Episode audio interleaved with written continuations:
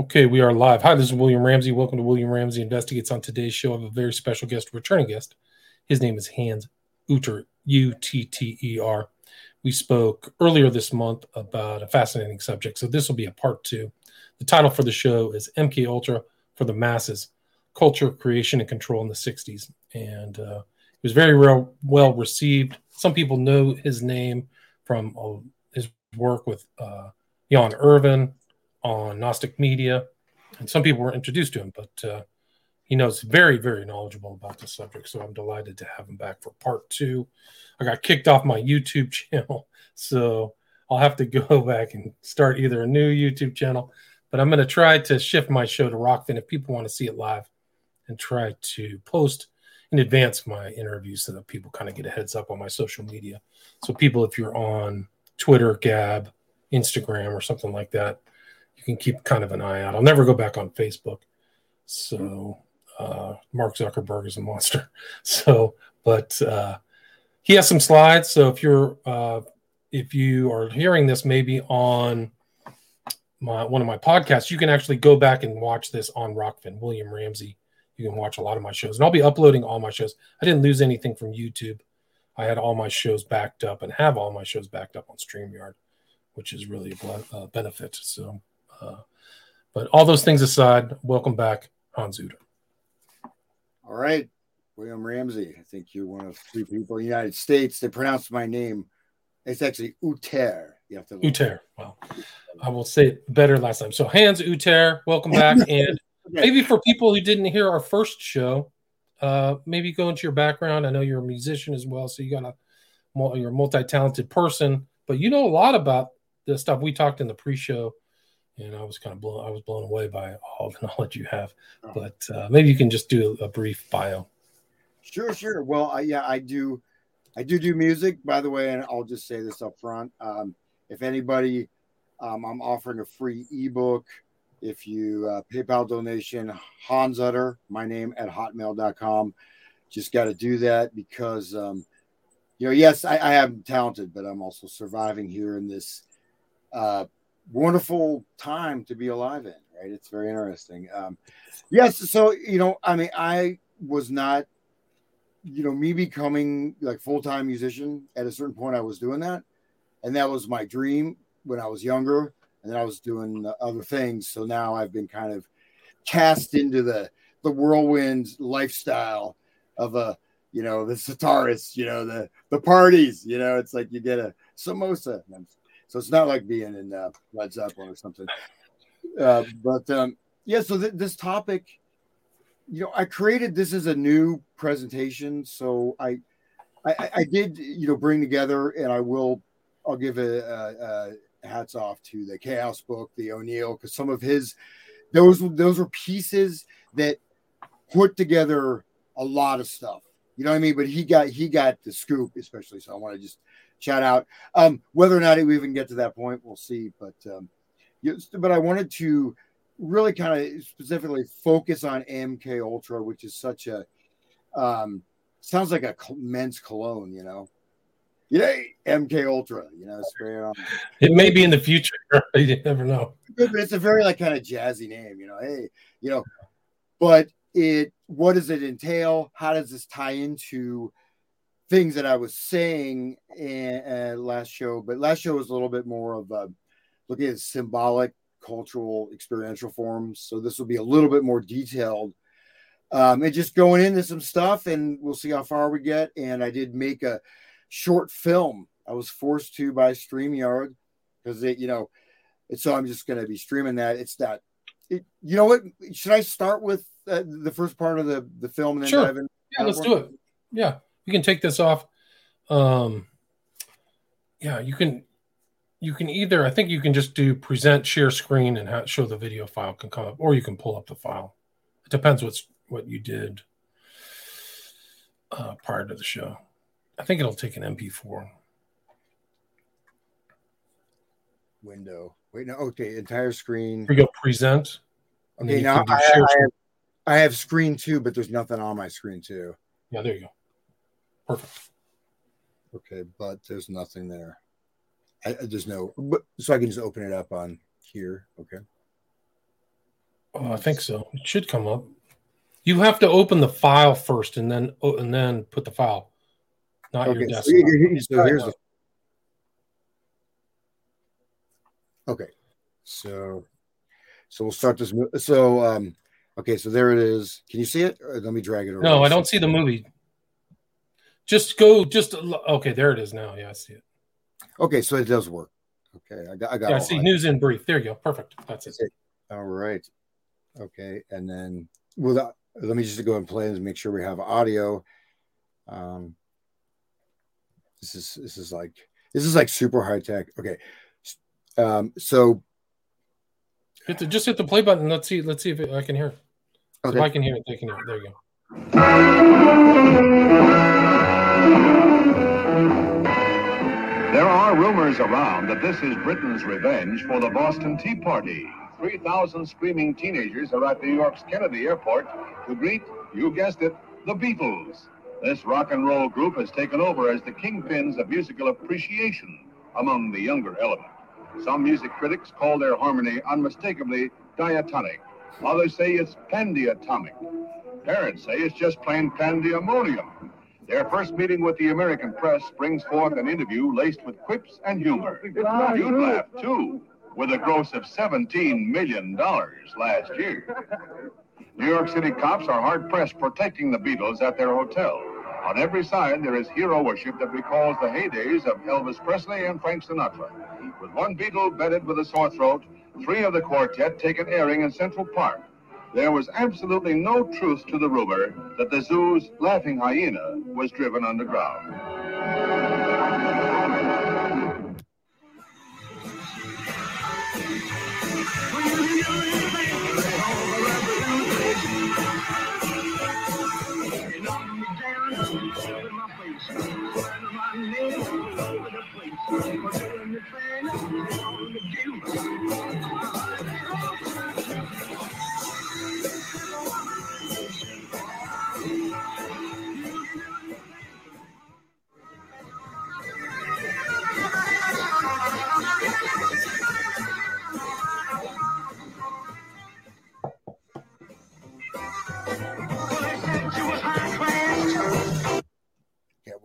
we'll keep going. Well, you know what? Let me just get to the point. You can actually just pull that lever. Yeah, you can move it up. See that little bar on the bottom?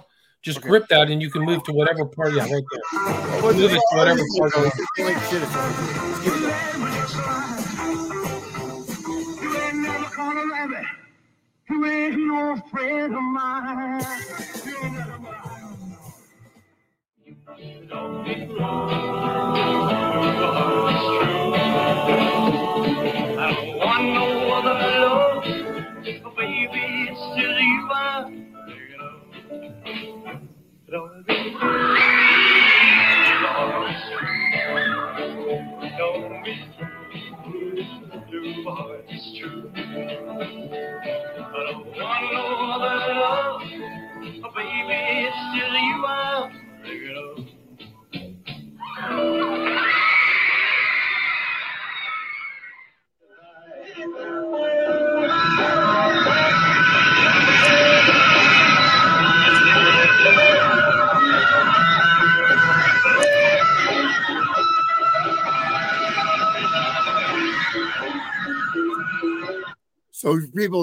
just listening to it, so William, you want to say something about um, we just saw that some that, that's basically some clips of Elvis with a bit of the frenetic screaming in the background. Now we'll just move a little bit forward. Um,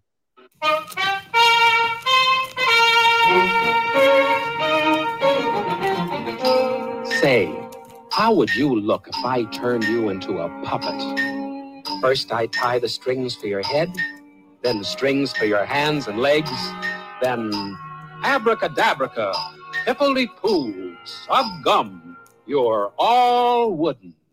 Here's a puppet boy, he's all wood from head to toe, and here's a puppet girl, she's as wooden as the boy. Here's a puppet boy, he's all wood from head to toe, and here's a puppet girl, she's as wooden as the boy. Now I'm going to pull all the strings and make you move. Little puppet, walk with your legs and arms so stiff. Oh, little puppet, walk like Okay, well, we'll stop sharing there. Um, any thoughts? A lot. I mean, you we talked in the pre-show about how some of those uh, audiences are are promoted or created, and also this kind of puppeteering theme is there from the very beginning, very early. Turn you into a wooden thing, strings in your hands and feet for the kids, right? So the, they're Yeah, well, it gets much deeper. I can go into what it does, um, and it, it has. It's a five minute song, right? Um, and so that well, let's just go ahead and see. Can I go to the next slide? All yeah, right. you have to you have to put it back in. You have to Okay. bring it back. Okay. So first thing is Be- Beatles arrive. So that's just that that moment in history, which actually that I was talking to you earlier today. That was staged, right? So it wasn't they didn't have that mass audience, but it was. You see it being put forward, right? It's Right. there in the media, and there you can do all kinds of analysis on the language. Said their music is totally diatonic, but then they have kleptotronic. There's a lot of strange kind of little quips in there, right? Even the way they move. Would you agree with that? Absolutely. Those are strange terms, actually, that they're actually using that uh, back then. Interesting. Yeah, yeah. And diatonic means what? I mean, it just means within the major scale. So no, all their music is not totally diatonic. So that so you know what I mean. The word is not doesn't mean you know what I mean. It- you could say they're they're you know what I mean. Their music uses Western choral harmony. But anyways, um, so let's investigate this. I guess so. Approaching it. So we I, I gave three examples. We see also Elvis, right? The Met, you know, people going frenetic, freaking out with Elvis, and I played a record which I'll go into what it is, what it means. Um, but Beatles are, arrive. So the roots, what I mean, the roots of this event are older or pre designated potentially. Okay. And this is why we get some of these connections. That's why I'm going back a little bit further. Um, so do we lose our trust in the society? Like, what is our world, right?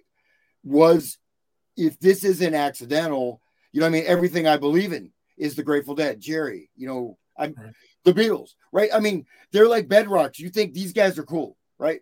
Not even Absolutely. these guys are cool, but what the impact or what the potentiality is. So we move on a little bit.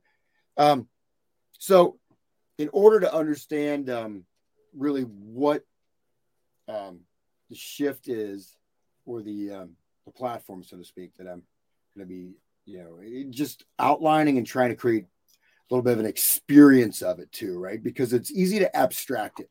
It's easy just to say the word MK Ultra. We Right. just it means like that's why I made that little quip in the beginning. It looks like a it could be a men men's cologne actually. Like no one steal that. That's a good business idea, man. This is my million dollar moment. I know. But but no, but think about it. I mean, without going into and or understanding and in a certain way seeing the feeling the reality of it to a certain way you know what i mean and that's you know offering that within the the spirit though that of course by understanding by realizing then we become free we move on from this but this what i'm talking about affects and this is you know most of us who grew up you know in you know unless you lived in a log cabin in you know lincoln nebraska or something you, you know without electricity you you know we've been this stuff has been done to us to a lesser greater extent everybody right It's- Agreed. So Beatles and Elvis as well, just enormous. Just every every a very known name. Beatles the most influenced influential musical group of all time, probably. Well, and just let's go one thing to just to bear in mind here, right? So you go back in time. Let's go back to 1920. Was it like, you know, what do you think of from 1920? You think of all these great scientists. You think of da da da, right? I mean, you know, you, these, you know, or 19, 1890 or whatever, and then you of course you have these great composers, you know, Beethoven, etc. But look at, you look at someone, okay, Beethoven, but that's a different level, right? It's a different world um, and it's it, it operates in a different space. But um, think about how much modern culture has been influenced by these pop groups. We're not talking like you know a great composer or you know some you know great revolutionary. Now we're you know we're talking about you know I mean? Things that are uh, by nature ephemeral, but also what are they, how do they introduce and what do they do? Okay. Right. So, so mind control experimentation. Um, so the real basis for understanding this, and I did not put in this section in the slides, um, which was about the effect of music on the brain, on the body, on hormo- hormones, on awareness, right? So there's um, we have a basic level, you could say like a um, generic level of conditioning, right? Which is television is more like a dream space. Okay. Music potentially and and sometimes in actuality, right, will can connect, you know, we're talking about a glandular system, talking about heart rate, we're talking about pulse, we're talking about, you know, you know, subcortical response, you know, then you have influence of the frontal cortex. But what you can do essentially with music, if you choose to do so, um, is manipulate almost behind the scenes of the conscious mind, right?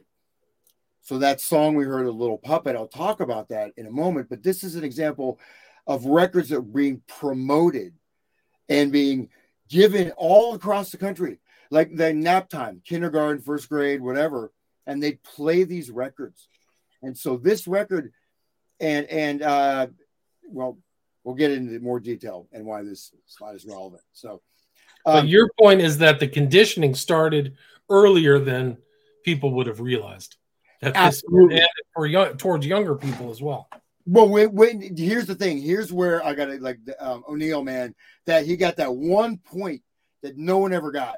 To me, no. Again, it's in this in my research. It's like the the piece of the puzzle, and everything's clear, at least on certain uh, you know trains. So this is um, you know, uh, like I said, I I, I like it's kind of fun to come up with, you know, new ways of looking at stuff. But then, like I said, I kind of prepared this for talking. So I'll go into some different things. Um, I can go back to my my video.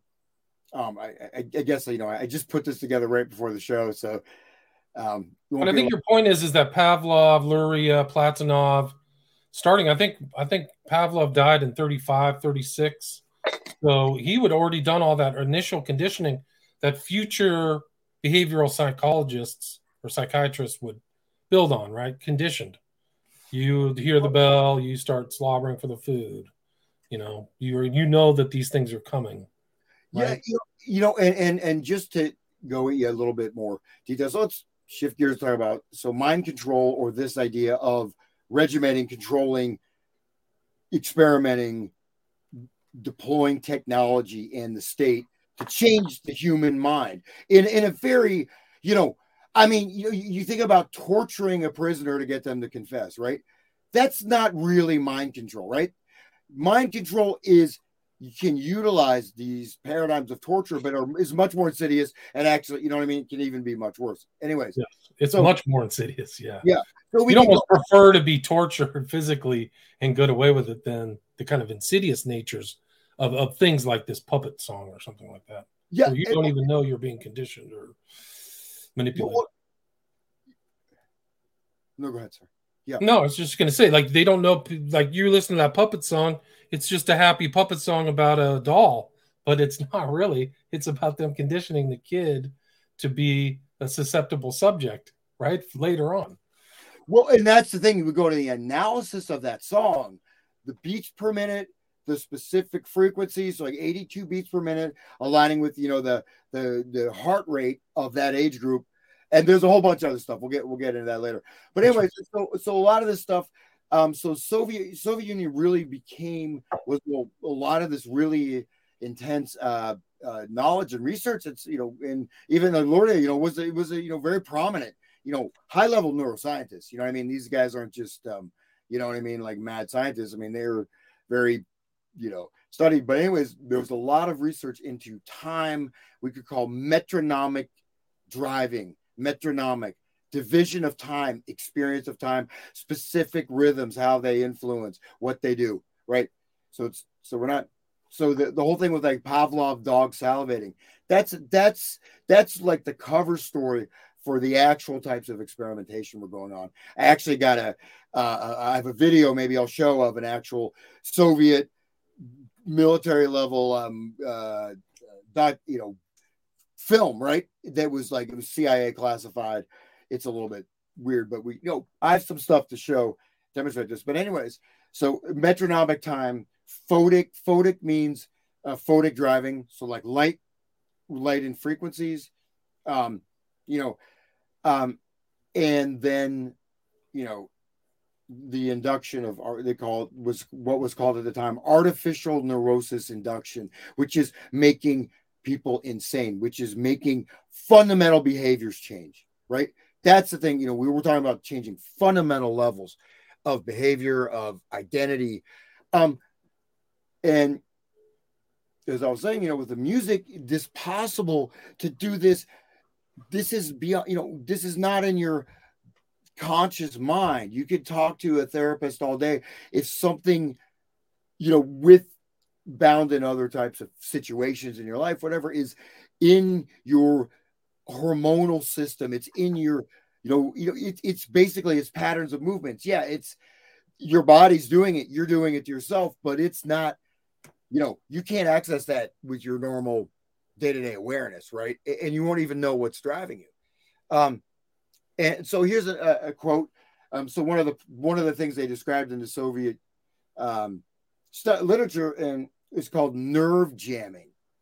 Nerve jamming right so nerve jamming um which is it sounds like jamming you know like bob marley we be jamming but we're talking about um arousal you know your your sort of awaken and your suppression, you know, in getting these two types of nervous system operations to to basically work counter to each other based on stimulus or work in certain things. Anyways, so this is a uh, quote.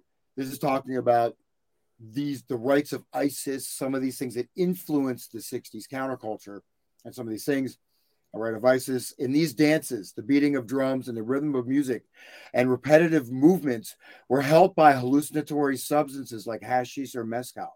These were consumed as ad- adjuvants to create the trance and the hallucinations that were taken to be the visitation of the god. The drugs were sacred and their knowledge was limited to the initiated, possibly because they have the illusion of satisfied desire and allow the inmost feelings to escape. These rites acquired during their execution a frenzied character that is conspicuous in certain spells. Retreat, raise, crushing thy head, slashing thy face, dividing thy head, crushing it in his hands.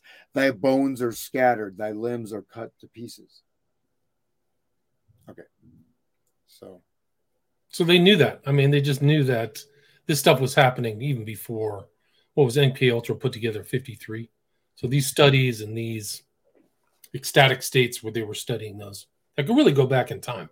So the 60s and stuff were really rites of Isis, rites of the Eleusinian, Eleusinian mysteries, things like that. No, of course, the rites of Isis, we're talking, you know, what, 1000 BC? You know what I mean? So these, so it's not like this stuff was created whole cloth, right? I mean, right. It's, um, you, you have these things, but also you have, say, for example, the attitude and look of the the you know the rock stars.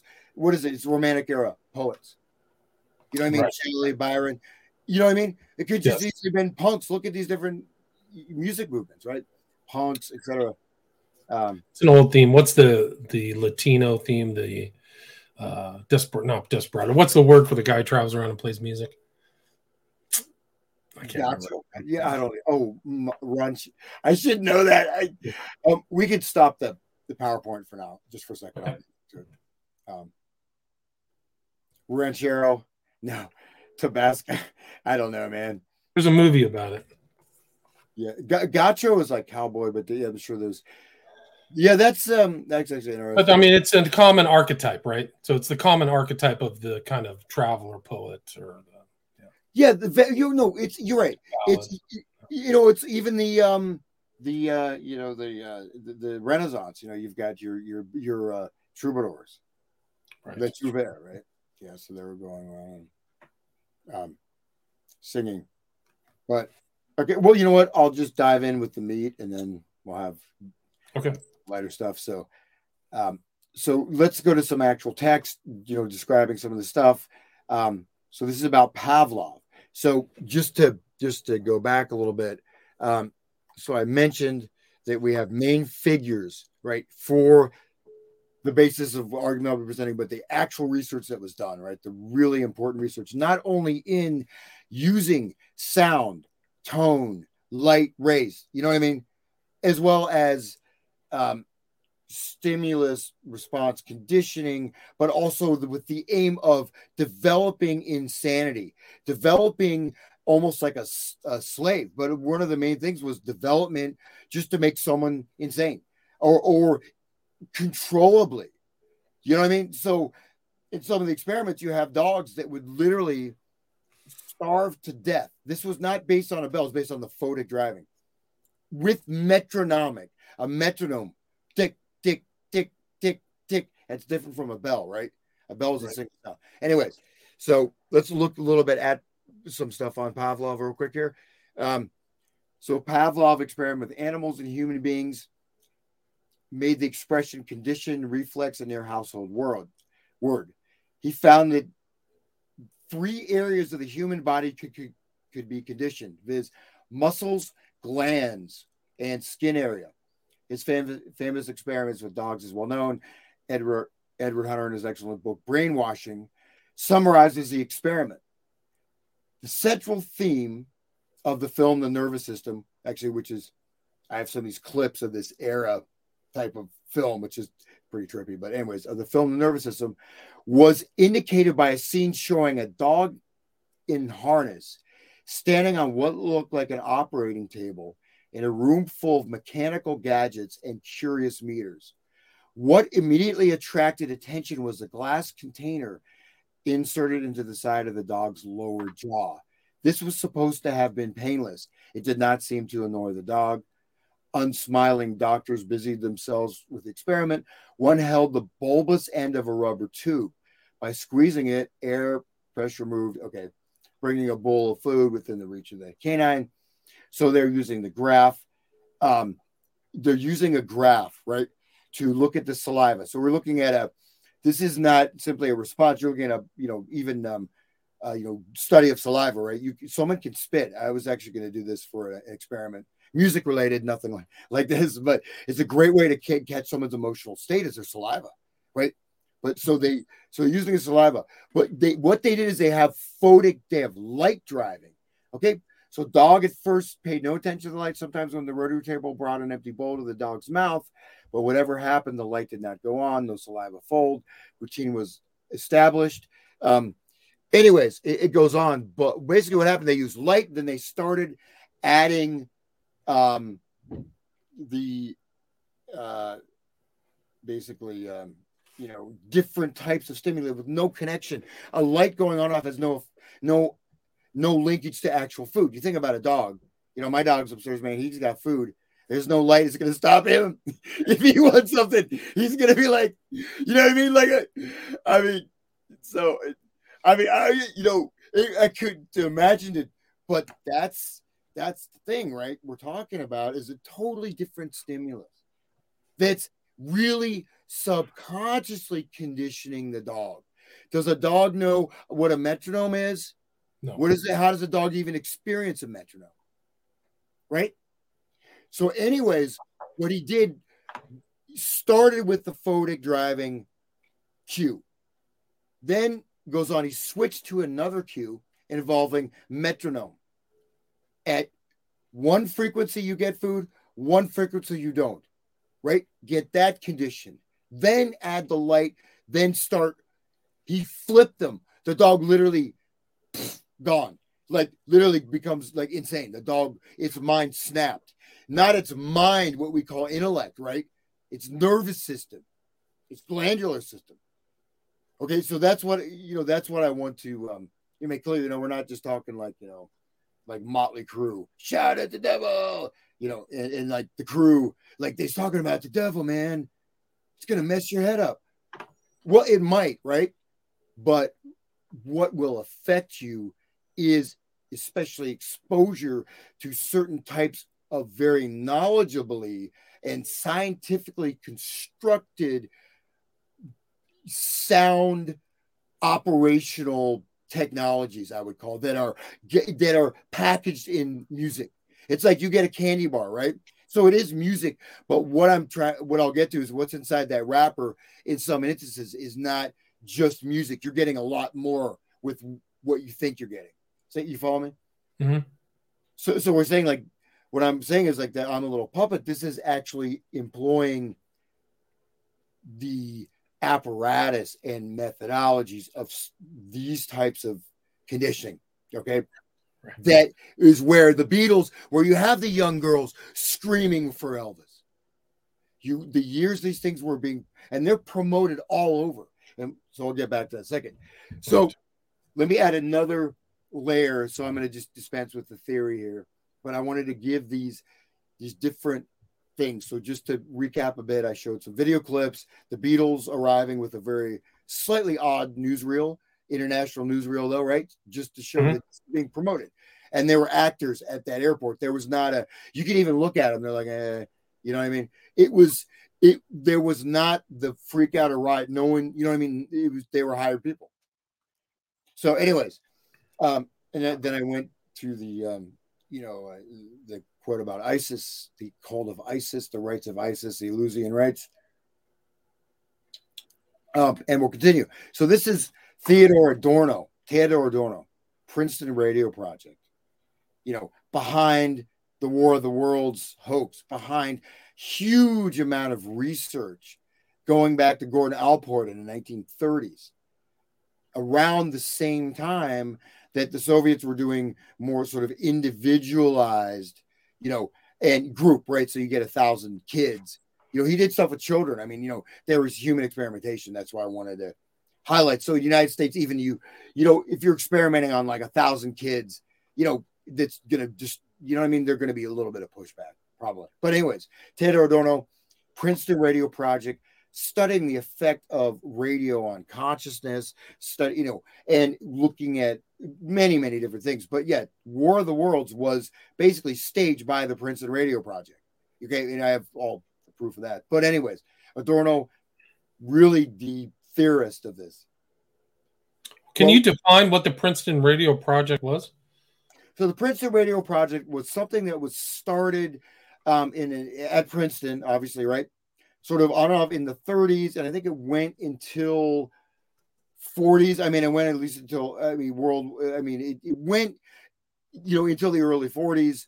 Um, and, and it's it was it's one of those things where you have some really big names, you have some public face, and then you have some real government high level research stuff, kind of like MK Ultra type of stuff. But um, you have, you know, you got, you know, Kurt Lewin, like psychological topography, um, you know, Gordon Allport, but talking about how the radio, what the radio was just doing as a medium, right? Um, and and so like FDR was really sort of the radio president, right? So um, you have to go back to that time period, and those radios were huge, right? So Right, everything. Pre-TV, radio was the tech, was the high tech. but has anyone seen those old radios, man? They're like they're like a cabinet. I mean, some of these are beautiful too, right? You ever, you know I'm talking about? They'll be they weigh like 500 pounds, man. You know, but they're I'm so old. They used to. Some people used to just have those as decorations of an older time. You used Yeah. to be able to find these old stylized radios with real today just super primitive technology, but that's the way it worked back then. Before there was a TV, people would gather around after dinner and listen to the radio. That was it. That was how you got the news, heard about World War II, all that stuff. Yeah, Super But- important. but the radio was like you never had a technology like that before, right? It was absolutely new. Um, and so these are, you know, these are very ornate, like mahogany, you know, like some, you know, some of these old radios, you know, like, but anyways, um, no, no, the radio, it changed. It was like that was, that became basically what they did, or like Gordon Allport book, that was like 35, I believe. Um, you know, talks about how the radio becomes the father figure in the family. They'll listen to the radio. The That's right. radio, there's a it changes the relational space, right? Oh, Right. yeah. Wow. Anyways, so I'll read this quote from Theodor Adorno. Sorry, that's what they looked like back then. If people are watching, like these Look are kind of nice, wooden. Because these are the transistor radios pre pre transistor radio, like the huge ones Where's that the, are. ni- where's the 1931? I just saw one. Here. Like this vintage vintage one. Yeah. That's what they used to look like. Yeah. I used to see those around back in the day. Now you can't even find them. but Adorno studied, I mean, from what I'm reading right now, other than this, is that he was assigned to show how to. One guy's brain is trying to figure out the importance of the radio on the mass psych, psychology, right? Yeah, and Adorno was a very interesting figure because he he was um you know he's a it was a Marxist you know and he um you know and, and he also though and, and the fact is he hated at least I have some essays of his like he looked at jazz as like he hated jazz and so what he Adorno was promoting was like atonal like Schoenberg, like you know, very dissonant, super abstract, complex music. So you know, whatever. But he was a major theorist of this, right? Of, of it turning this into, you know, the so you know, there- there's a ritual aspect, right? Was talking about before. So just just to clarify the subjects I'll be touching on, just to go on it, we have the the psych the neurophysiological, we have what's called the psychological, and then we have the ritual or the inductive, right? So um, Theodor Adorno, quote, in an imaginary but psychologically emotion laden domain, the listener who remembers a hit song will turn into the song's ideal subject, into the person for whom the song ideally speaks. This is really important. See that? So, okay, at the same time as one of the many who identify with that fictitious character, that musical I, he will feel his isolation ease as he himself feels integrated into the community of fans. Okay. Right. That's very important. So it's like a standardizing process. So the person feels like he's with the group listening to the individualized artist, right? Becomes part of the fan base, even if he's sitting alone. Yeah, and so what this is based on, actually, um, not to go too far afield, but this is Lacan. Lacan was sort of a uh, he broke off from Freud. He's much more interesting in certain ways. But Lacan talked about the inner mirror, right? So the inner mirror is is, actually a stage of psychological development where you basically see yourself as your parent, right? Somehow, like even, but this is supposed to end at like three years old.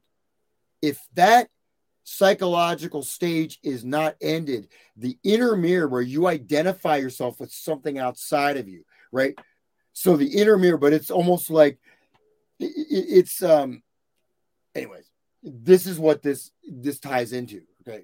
But so but so so you're you know you identify, you remember the song, you turn into the song's ideal subject. You know, you whether or not super consciously like you know new york i love new york you know like frank sinatra or you know i don't know rolling on a river It's- i'm not a vocalist no dolly parton but think about how we identify with songs even if for a moment right okay Right.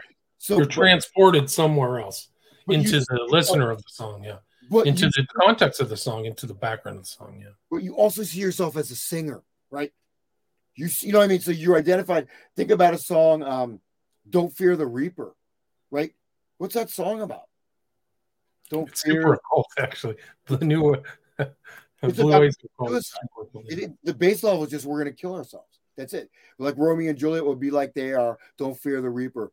So it's about committing suicide.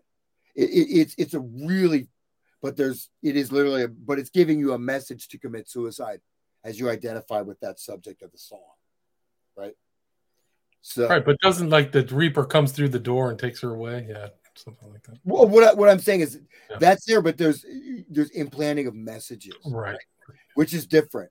So that's what I'm saying. You have to you have to um, bracket. You know, because how many songs like you think you know the verses?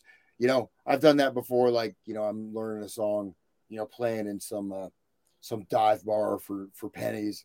You know, it's a hard life, man. It sucks. no, I will not play. A musician's life is tough, isn't it? Yeah, no, I don't. But um, so, so but, but the the thing is that we you know you like how many times i didn't know most of the lyrics of the song right i guarantee you find any song you're going to find verses in there that you don't remember right those are you know not always that you don't remember right? They're almost embedded. They're hidden right? But um or they may be up front and center. But anyways what he's talking about so you have a fraction kind of based on some either inner psychic thing or family. Um the hit song now fills a gap right? Or it's you know it's there just cueing into what you are. Um but you feel isolated right you you're not really yourself. It's the whole concept of self-esteem. Abraham uh, right? So self-esteem that concept is everyone says oh do you have high self-esteem? What is self-esteem? It's you looking at the inner mirror. Self-esteem is literally defined as how you see yourself based on how you think other people think about you. Hmm. Oh the kids at school like me so i see myself as really good. I think the kids like me. You know you don't like me you know F off. I don't care if you like me. But that's what self esteem is. That's the inner mirror. That's where that's where you become like Britney Spears, right? You want to, you're a teenage girl, lonely, you know, you identify, you, but you can see it much more vigorously than just a mental identification, right? You see people that whole lives are identified, right? right? Even with the Beatles, man, you know, with Jerry, you know, anyways, Tons so, of people. Yeah, there's there. I mean, they get lost in these musicians. I know people like that. Yeah, I you know, they almost I almost dead. I almost got dead. No, I'm just kidding. I when I did some stuff on the dead, people got pissed off, man. They, I understand, you know, it's it's hitting their kind of heart, right? But anyways, um, so going through this right, it's a rite of socialization. So notice the ritual aspects. Ritual this very powerful part of we're talking about anthropology, psychology, right? Anyways, um, it becomes addictive. Okay, and we can go on, but it creates this. You become you get this sense of isolation. You're not able to heal that. It's just like you're trying to find a great relationship, right? And you're you know you're hooking up you know on dating apps you know 10 times a month and why can't i find a good relationship you know what i mean it's sort of analogous to that right Right.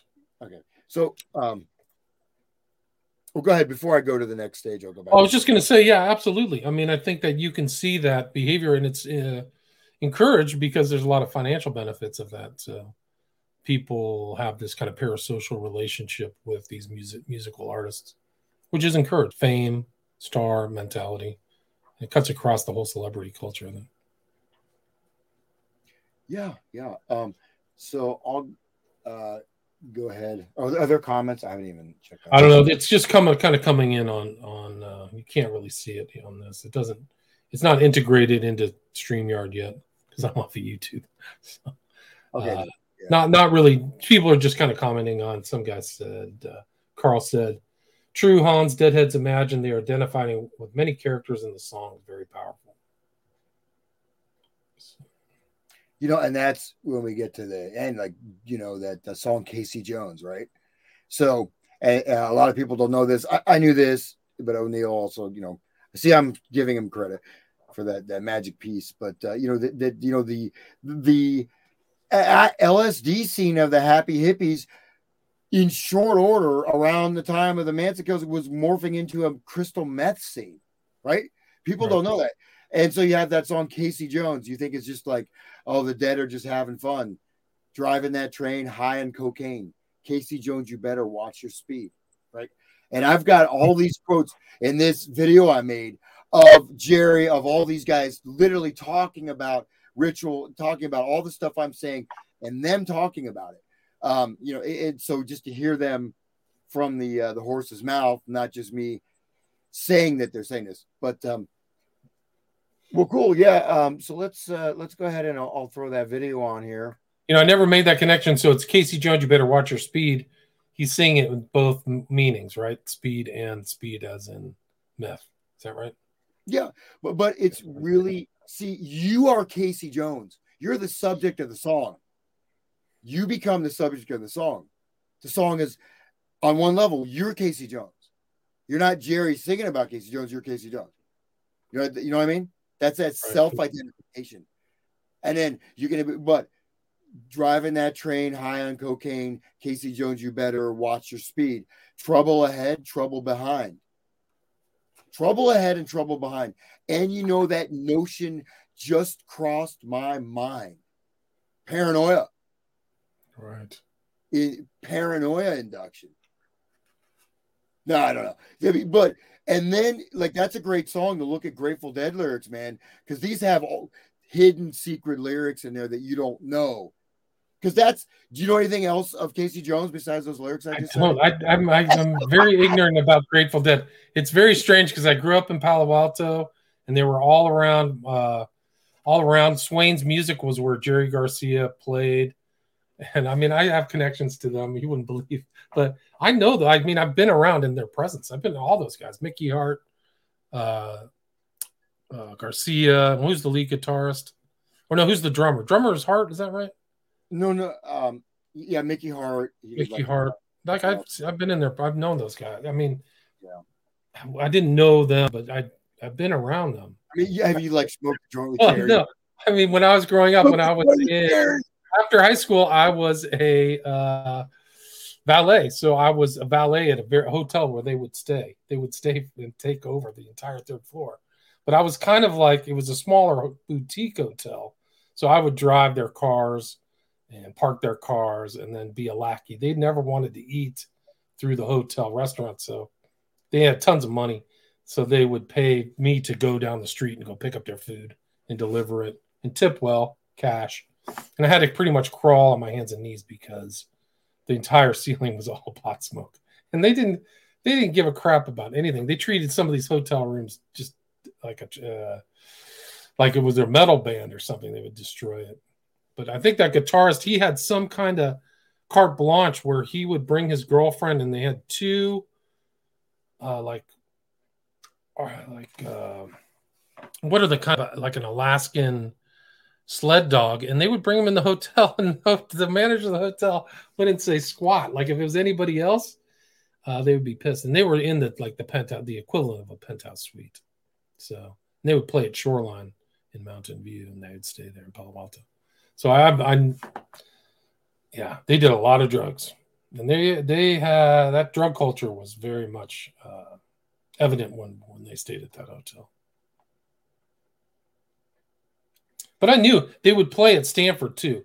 So it was uh, Stanford. I can't remember where they used to play, but it was an out outdoor. I can't remember the name of it offhand, but it was an outdoor kind of theater, the amphitheater um, at Stanford. They would play, and just the Deadheads would all show up. So people would walk over there, and I knew people who were huge Deadheads.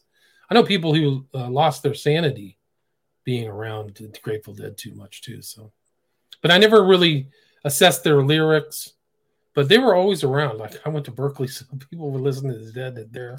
I just never got that bug. So for better or worse, I don't know. I just was never like that music wasn't for me.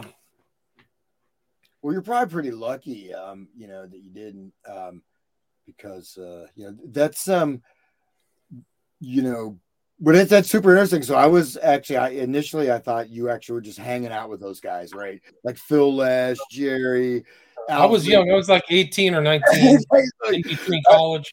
Yeah, I stayed, but I just, you know, and that was in Northern California. I was in the in the mix of all that stuff was going on. All a lot of my friends were psychologists and psychiatrists at Stanford. I know people who worked at SRI. I know people who did some of the dream technology, dream sleeping investigations back then, where they would put not, and that was kind of a thing among the Palo, Palo Alto, Pali, uh, high school students is like, hey, did you go to the sleep program where they would look hook you up and give you free That's food so and pay you 50 bucks? Yeah, and they would I actually went to the kind of high end Berkeley had its own kind of sophisticated uh cutting edge kind of investigatory things. And then it's looking back like this is the beginning of computers and this technology. It was so rudimentary. It's actually funny thinking about it this day. But like I lived on the same. I mean, I grew up. I lived on the same street as Steve Jobs. I used to see him inline skate. So I, I used to, he would I would drive along with him on Foothill Expressway. So I was very like I, I was I was uh, exposed to a lot of that stuff. I mean, I have, you have stuff you wouldn't even believe. Elon Musk, because they were all around that area. So, um, yeah, I, I don't want to talk about all that stuff. But I, you're just you were you were. I used to go play golf where one flew over the cuckoo's nest where that guy was. I used to see Wolfe around Palo Alto, the uh, Kool Aid acid test guy. So a lot of that stuff that was just in the kind of milieu, the environment of just seeing all these people who around. I knew a guy who was like Abraham Mas- Maslow's grandson. Like, so I used to. Those are just people you just c- c- like, uh, casually run across. I literally, yeah. So computers and all that stuff was very. Growing up in Northern California was all around, and the dead. The dead were always around, and drugs. I mean, that was very psychedelics was very much on people's minds in Northern California for all time, and I was not. I did not get into that whole culture. A lot of other people who I was around with did. Well, you know that the thing, like I said, you're lucky. You had more discrimination discernment. So, um, you know, it's we'll see a bit further, but um, you know, these guys are, you know, they are intellects, right? Jerry, some of these guys. I mean, they they are like he could be talking at the World Economic Forum. You know, Wow. So they were that smart, huh? Oh I yeah, wait, that they were you tra- hear this, dude. yeah. But what they're talking about is like everything we're seeing right now is what they're talking about. Virtual induction of virtual reality, total. You'll you, you won't believe when you hear that stuff. These all got. uh It makes me want to just go read their lyrics. You know, I didn't know that they were. So they were in that. They were getting inspiration or getting something from that environment, right? Well, they didn't write the lyrics. I mean, they had a separate lyrics. They wrote no lyrics. It was Oh. I didn't know Robert. Hunter, Robert Hunter, the poet, who didn't even. He wasn't even go. He lived in some. I forget where he lived, but you know, he would, didn't even really hang out with the band. He would write lyrics, and then and he's like, yeah, Robert Hunter. So it was. They had a totally separate lyricist. I don't think they wrote. And he's and he was like a. I think like a you know uh, educated. He's like a poet. He was like a. I think he did some stuff too with like language, linguistics, neurolinguistics. So he had he had a you know he wasn't just some you know you know homeless Bob under the bridge. You know he's like Jerry's like hey man here's a here's a forty. You know can you write write finish that song for me? All right man. You know I mean? Because you can see like Jerry like going under the bridge, you know, and like you know this guy, you know, some totally obscure dude, you know, and just he's like writing the lyrics. No, it wasn't like that. You know what I mean? It was like they got a pro, right? So their lyrics are very intricate. Intricate. Interesting. See, I didn't know that. Uh, Wake the Dead says Hunter was MK Ultra. Robert Hunter.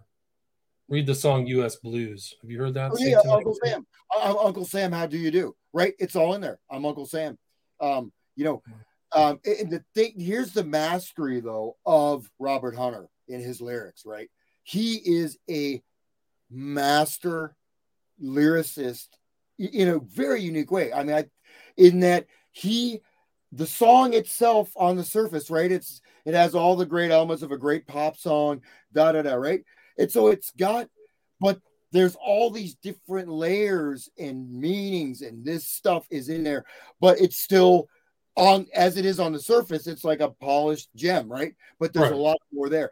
A lot of the you know other stuff is either going to be very obvious or you know, or like really trippy, weird stuff like that band USA, whatever. But um, but let's let's go back um to I am a puppet, and now we'll now I'll put this a little bit more of a context here. Um, Wake the Dead. Sean knows a lot of these lyrics. Pop that bag, wave that flag. Does that uh, sound? that's yeah, yeah, Uncle Sam. Yep, yep. I'm Uncle Sam, hiding out in a rock and roll band. Get Hiding out in a rock and roll band. Guy guys.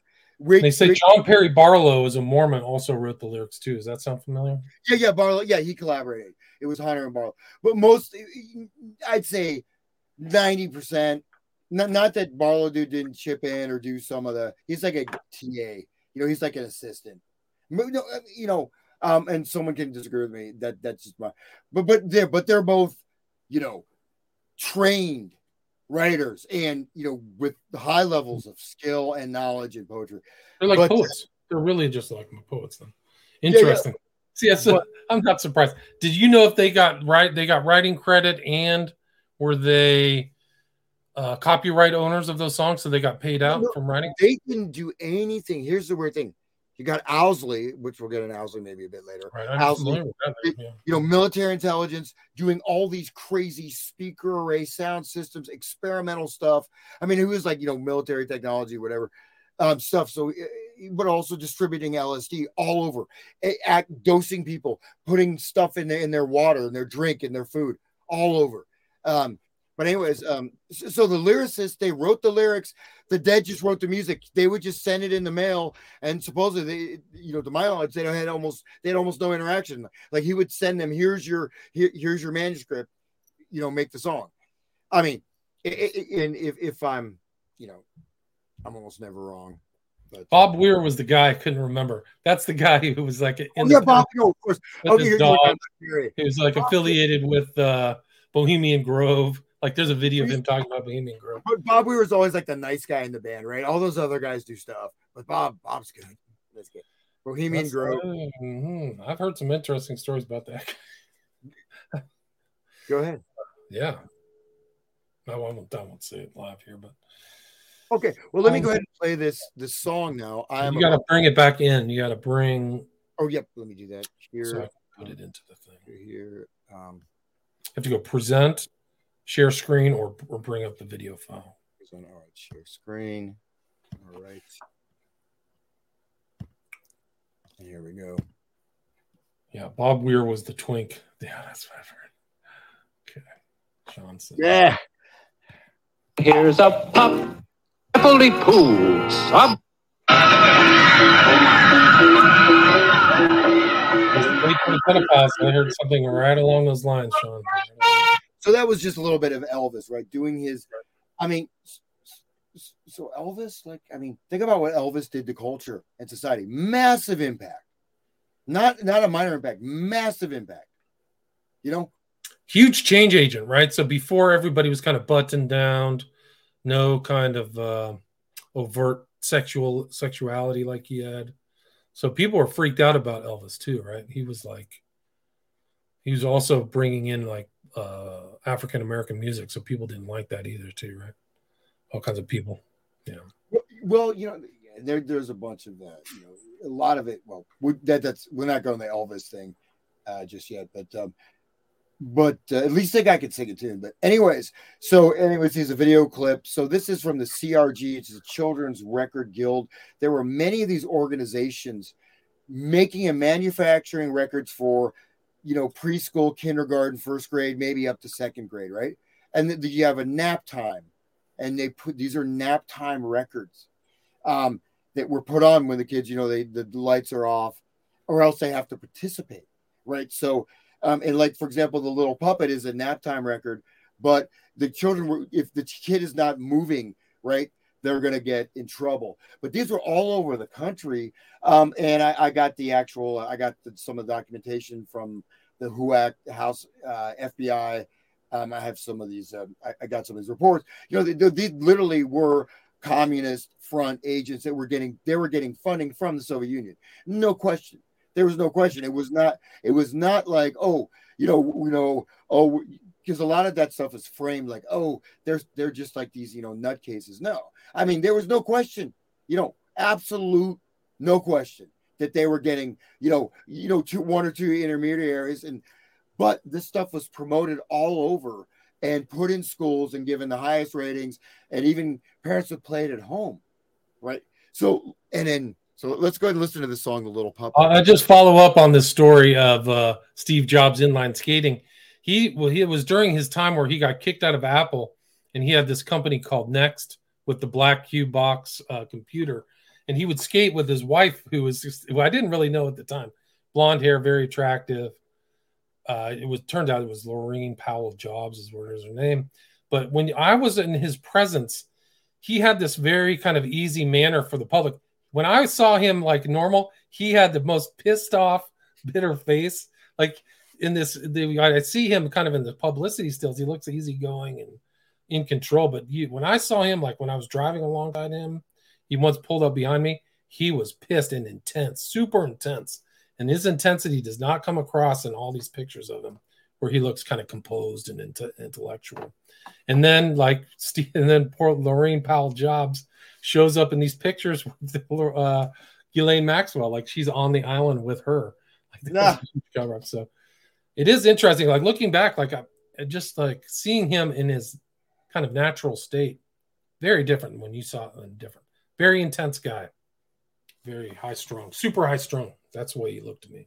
What's see, that's that's a interesting sort of point because you think of Steve Jobs. I mean, like, okay, he seems like the the the quintessential super chill, you know, relaxed guy. You know, wears his Birkenstocks in the office, and you know, he you know he got rich, but he's just, you know, he's kind of like, you know, wow, man, it all worked out. You know what I mean? Like like that big great Lebowski, not big Right. Lebowski. Kind of had that airy, kind of breezy thing. That's not true, man. I not. I found him to be very intense in his per like just seeing him around. And when he was go when he was inline skating, it wasn't like he was with his couple. Like he was in front and his wife was clearly behind him. He was pissed. He was like pissed off. And I think that was right after he kind of got elbowed out of the head as the head of CEO. So he hadn't come back into the Apple kind of limelight yet. But yeah, no, he was super. We were, I was going home driving in a car. I said, Who's this jerk tailgating me? And in a kind of like it was a BMW that I'd never seen. It was a convertible with a very prominent uh, kind of pole in the back. It had to have been some kind of off brand BMW. I'm like, who's this jerk following? And I look in my rearview mirror. It's a Jobs, but he didn't have like that look. He looked like he was trying to run me over. I- It was like when I was driving like a beater car. It was like probably my second car. I think it was like a an old Toyota or something, you know, it's just like totally cheapo throwaway car. Um, but it's just a memory that sticks with me. I'm like, what's this? Who is this jerk? Oh, it's Steve Jobs. What's he doing? But yeah, so I mean, it's kind of just being around in that environment. I think I a lot of stuff without really knowing the knowledge I have now, but I saw some of these people in their real environments. Pretty interesting. yeah, it'd be kind of fun to, you know, we'll maybe tie into that because the, the funny thing is that all that stuff, Steve Jobs, Macy conferences, cybernetics, the whole earth, all this stuff links together very relatively closely, right? Intermesh, but uh, um, because I had I was more like some of my family in Southern California, um, so I and I was like I, but anyways, I didn't have any of those. I I, I, met John Cougar Mellencamp. That's cool. I opened for REO Speedwagon. I guess that's about it. Nice. I actually grew up in a house with like one of the early eugenicists. His name uh, Theodore Shackley. You should look him up. There, when I grew when I grew up there, there was like a nexus of these white, um, they were very educated white, like wasp eugenicists, and Shackley was uh, not Shock. I think it was Shockley, not Shackley. Shockley, yeah. was the white gloves.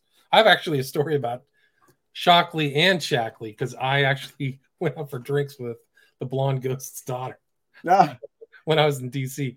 But yeah, Shockley, Terman, there was this kind of like thing uh, pre-war where all these guys were full on like uh, eugenicists. They were really the American eugenicists, and he was one of them. He was shameless. So that was there was kind of actually it's interesting because that is the environment where the Silicon Val- Valley grew out of. Is a lot of these guys were had some very interesting ideas as long as uh, technology as well as kind of their racism and there's some like interesting background occultic background in some of these guys too some of these guys were like blavatsky fans so the tech had a, had a kind of curious thing i think steve jobs first computer was sold for $666 yeah, it was six six six and sixty six cents. Yeah, so sorry, that's just an aside.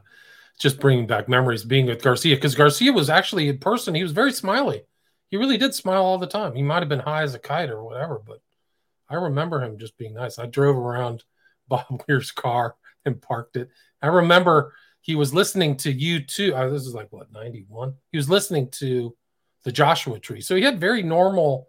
Like you would think maybe he was just listening to his own songs or something, but he had very kind of uh, interesting. He had kind of popular music at that time in his car CDs. It's pretty interesting. that's just a cover, man. No, it really was. You could, if you didn't know the dead, you would walk by these guys. You would just, they were just normal people. Yeah. no, I mean, I would never give my car to a ballet ever again after like. that's valets did too. Ah, yeah. No, I never, I never give my car to a valet ever. Well, you got, I mean, Anyway, let's get let's get back on it. I, I back should to be just a show of reminiscences, but Okay. remin- reminiscing about living in that area. But Oh, no problem. And I, you know, like the big, uh, the big death thing is forthcoming. So, anyways, so you did so the picture of this album, you can see that cover, right? Just look at that cover again. So it's a kind of a creepy cover if you look at it closely. You see how it's kind of split off, you know. It's like the body is the torso is like almost like cut apart. You got that. Anyways, Children's Record Guild, um, absolute uh, co- uh Soviet funded um wow, the CRG, wow, wow, that's yeah and, and literally with the idea of subverting america right through the i mean so there was but promoted all over the coast so here we go let's listen to a little bit more of this. I'll fast forward head, head. Little puppet, walk with your legs and arms so stiff. Oh, little puppet, walk like a funny wooden doll. Little puppet, walk with your legs and arms so stiff. Oh, little puppet, walk like a funny wooden doll.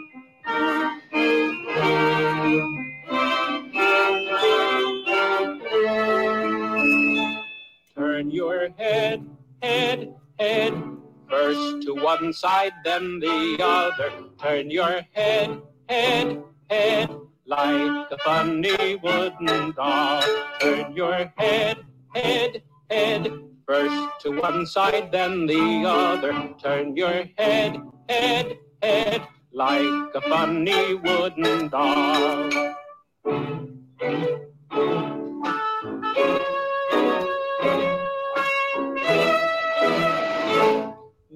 your arms up high, lift them up and down, you drop them. Lift your arms up high like a funny wooden doll. Lift your arms up high, lift them up and down, you drop them. Lift your arms up. okay well i i don't really like that song that much so All right, there's kind of a, it's a strange, unpleasant sound too. That kind of uh, whistling noise. Wow. well yeah no so it, go, it goes on and on right so it's it's a full i mean i have a i was going to write something up with it but it, it's actually it's a hypnotic induction right? And as it goes on it gets weirder and weirder. So that like you, you know i mentioned that, that that nerve jamming right? So actually if that's you know when you're like a four year old you know and then you know they're playing this and that that that whistle is like it's like because that that literally creates like almost like a shock reflex right and in the head and so and then they're supposed to do this it's like sleepy dancing so you know the kids would all be supposed to dance let me just play it gets weirder let me just go towards the end here funny wooden doll.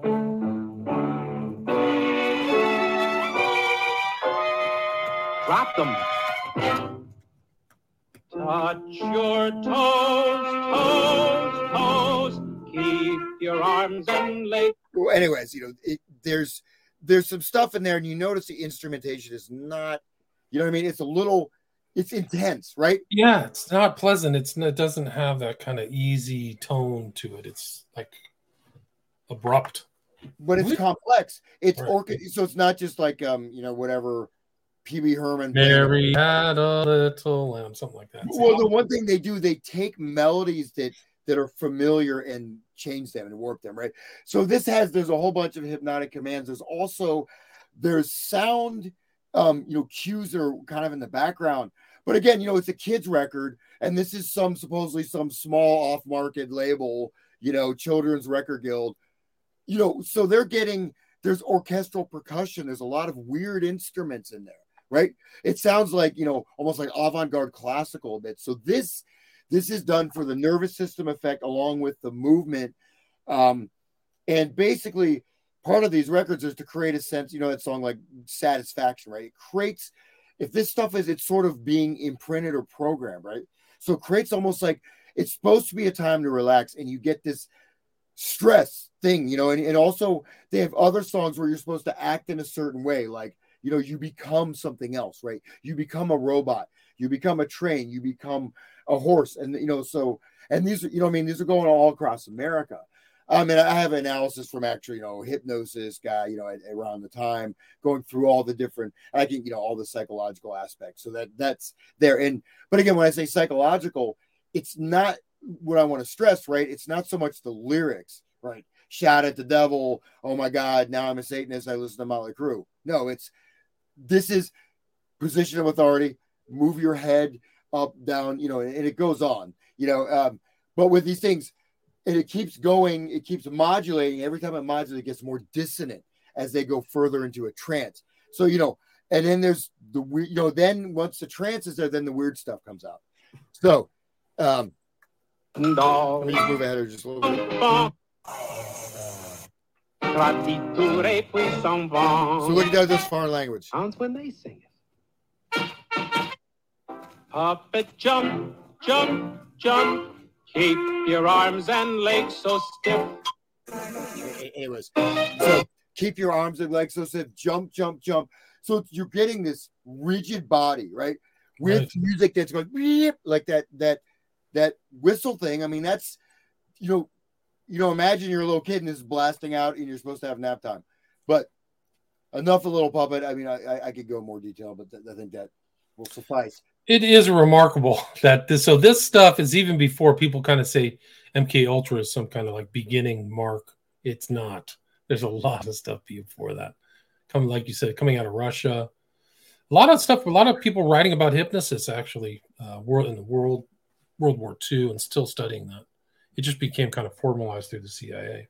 Yeah, yeah, no, th- yeah. That's a, we mentioned that today. I, I, I won't say I know the exact because I, I really, as I was kind of looking into this, I just that's what kind of reminded me of a little bit was some of the stuff I looked into because I, I can you know talk about stuff in the 1930s with jazz, blah blah blah, blue. So some of these different effects, but this again, this is basically being distributed, sometimes given away, written up, and these are schools, daycares. You know what I mean? Whatever. You know, these are um, and there's like you know, there's a whole whole bunch of them. But anyways, let's move on. Just let's um, uh, fast forward here a little bit to the uh, 1960s, and I have some uh, some video footage. I just you know from uh, just basically from the first Human Be-In, which was sort of the dawn of the in 1967. And so, and I have a audio clips. I won't go through all of them, but we'll, maybe um, later I'll, I'll just play a few of them. But these are recordings from a 1966 acid test, right? So you go to this place. Um, I, we tried to show some video clips. You can't really find the good videos, but this is an example of the audio that's being played there. Imagine, you know, flashing lights everywhere. You know, it doesn't. Well, just check it out. This is so we have, you know, you've got your generic stuff. You know, the dead doing their um meandering, you know, blues. You know, it's you know whatever. They're they're basically they're just doing like you know, semi in tune blues jam rock, right? They're just almost like a frat band, but there's other stuff that are going on at these acid tests. So, and uh, again, that background image is from that. So here we go.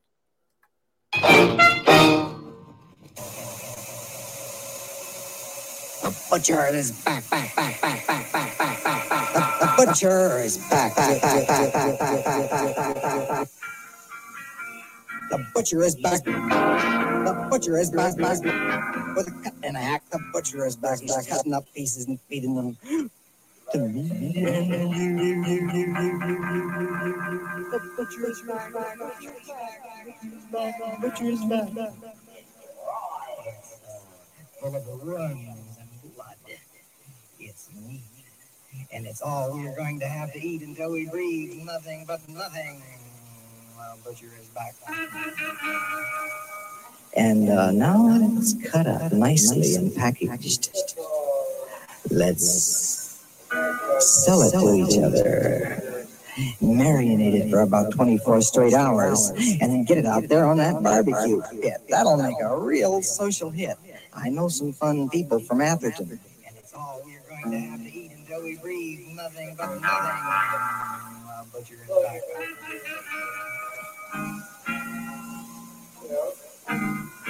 That's all we've got.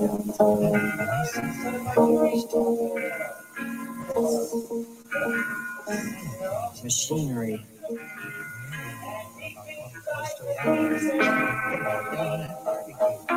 And if you get what we mean, the only way out of this armor is to love it, love it, love it, love it, love it, love it, love it, love it, love it, love it, love the machine, love it, love it, love of you and me.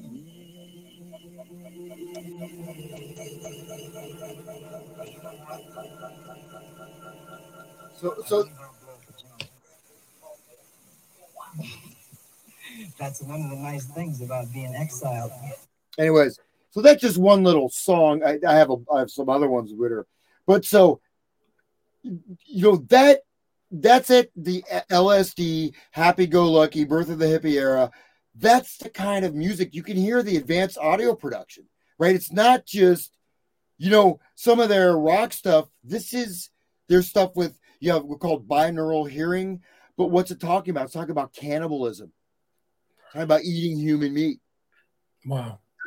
That's what that song. It, it's not even a song. The butcher is back. The butcher meat. I mean, that's it's Right. literally a song. This is pre serial killer. Right. And this this is what all these people are tripping.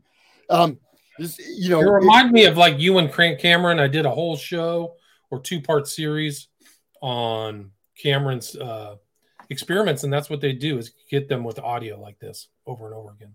it's psychic drama. That's a great reference because that's exactly the kind of stuff. Um, and, and so I guess if you want to say I'm creating an evidentiary chain, right? When I'm showing, so we have a kid's record, but you know, supposedly created by some like, you know, it's just you know, like a ma and pa store in Chicago, you know, ma, you know what I mean? So some like homespun, folksy record label.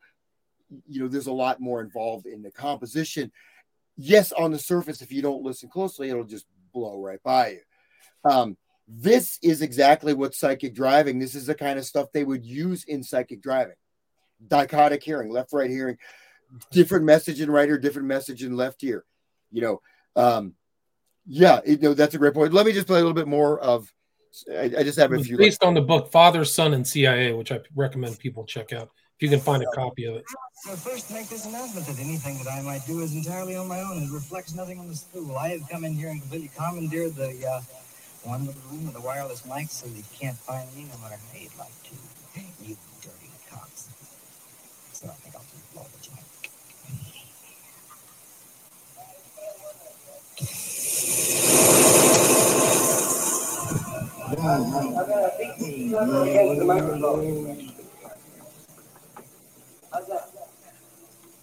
That's pretty good. You got a piece. What would you like to hear? Little hand?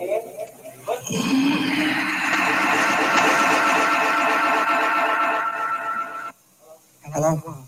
I just, yes, I did. And I unleashed my head. Gaggle, ye guilties, while ye moo, ere crows the ruling Easter. For time's first bit will drive us mad.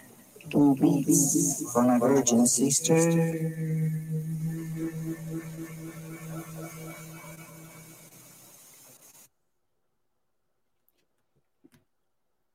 So that's the but- butcher, I think. Right.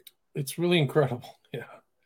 Right. Wasn't isn't that the Kool-Aid acid test? Isn't that the Wolfe book where he goes into all that stuff? Yeah, well, I mean, that, and that was, you know, I, I mentioned that last time. So, um, like Wolfe Book, yeah, he really made it. Like you think about it, like Ken Kesey, like you know, this is um, when you see the you know initial footage, like how they're developing this way they're dressing, this hairstyle.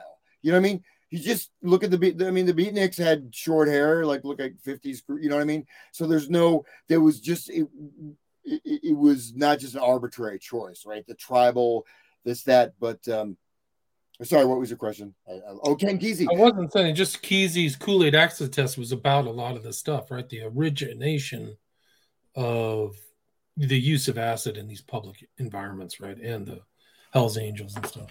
Well, he was like on tour, right? He was on tour with the, um, you know, he was hanging out basically with. He he would just happen to be there, right? The guy that wrote the right stuff just happened to be there and writing about. It. So he's like kind of like a, um, you know, as, as journalist far as about it, right? Yeah. Yeah, so he's like one of those like you know he's like a super celeb, um, you know, journalist guy. You know, like a Hunter S. Thompson, but for like the, you know, for the for the for the Wasp Genesis. No, I'm just kidding. no, no, I mean he's like a Hunter S. Thompson for like a little bit more educated, Yeah. but he's good point. mainstream. You know, but just to show you like some of this, like this music, if you'd never taken LSD, you, you got to put yourself. There really wasn't even psychedelic rock at that time. You know, Right. Right. you know, you would hear. Super cutting edge. Super cutting edge. I mean, and, and, and people forget, and I'll just remind people that you know the 1950s rock and roll scene ended in 19. I mean, 1950s that ended. It hit a brick wall. Done. Finished. Okay, they're either you know dead, out of commission, you know, in jail for you know marrying 14 year olds or whatever, and they pushed like Pat Boone and easy listening. And so th- there was a big gap. There was a gap, right? So okay, so we have the Beatles, but we're talking about at least three years, right? So Beatles, the British invasion was a reintroduction of sort of rock to America because you had a lot of like the Archies, you had like teenage groups, you know what I mean? Um, you know, like you know, novelty songs, you know. Um, and yeah, I'm not saying there weren't some like hero scenes, but um, in terms of popular music, no. So um, let's let's, let's hear another clip from the acid test and I'll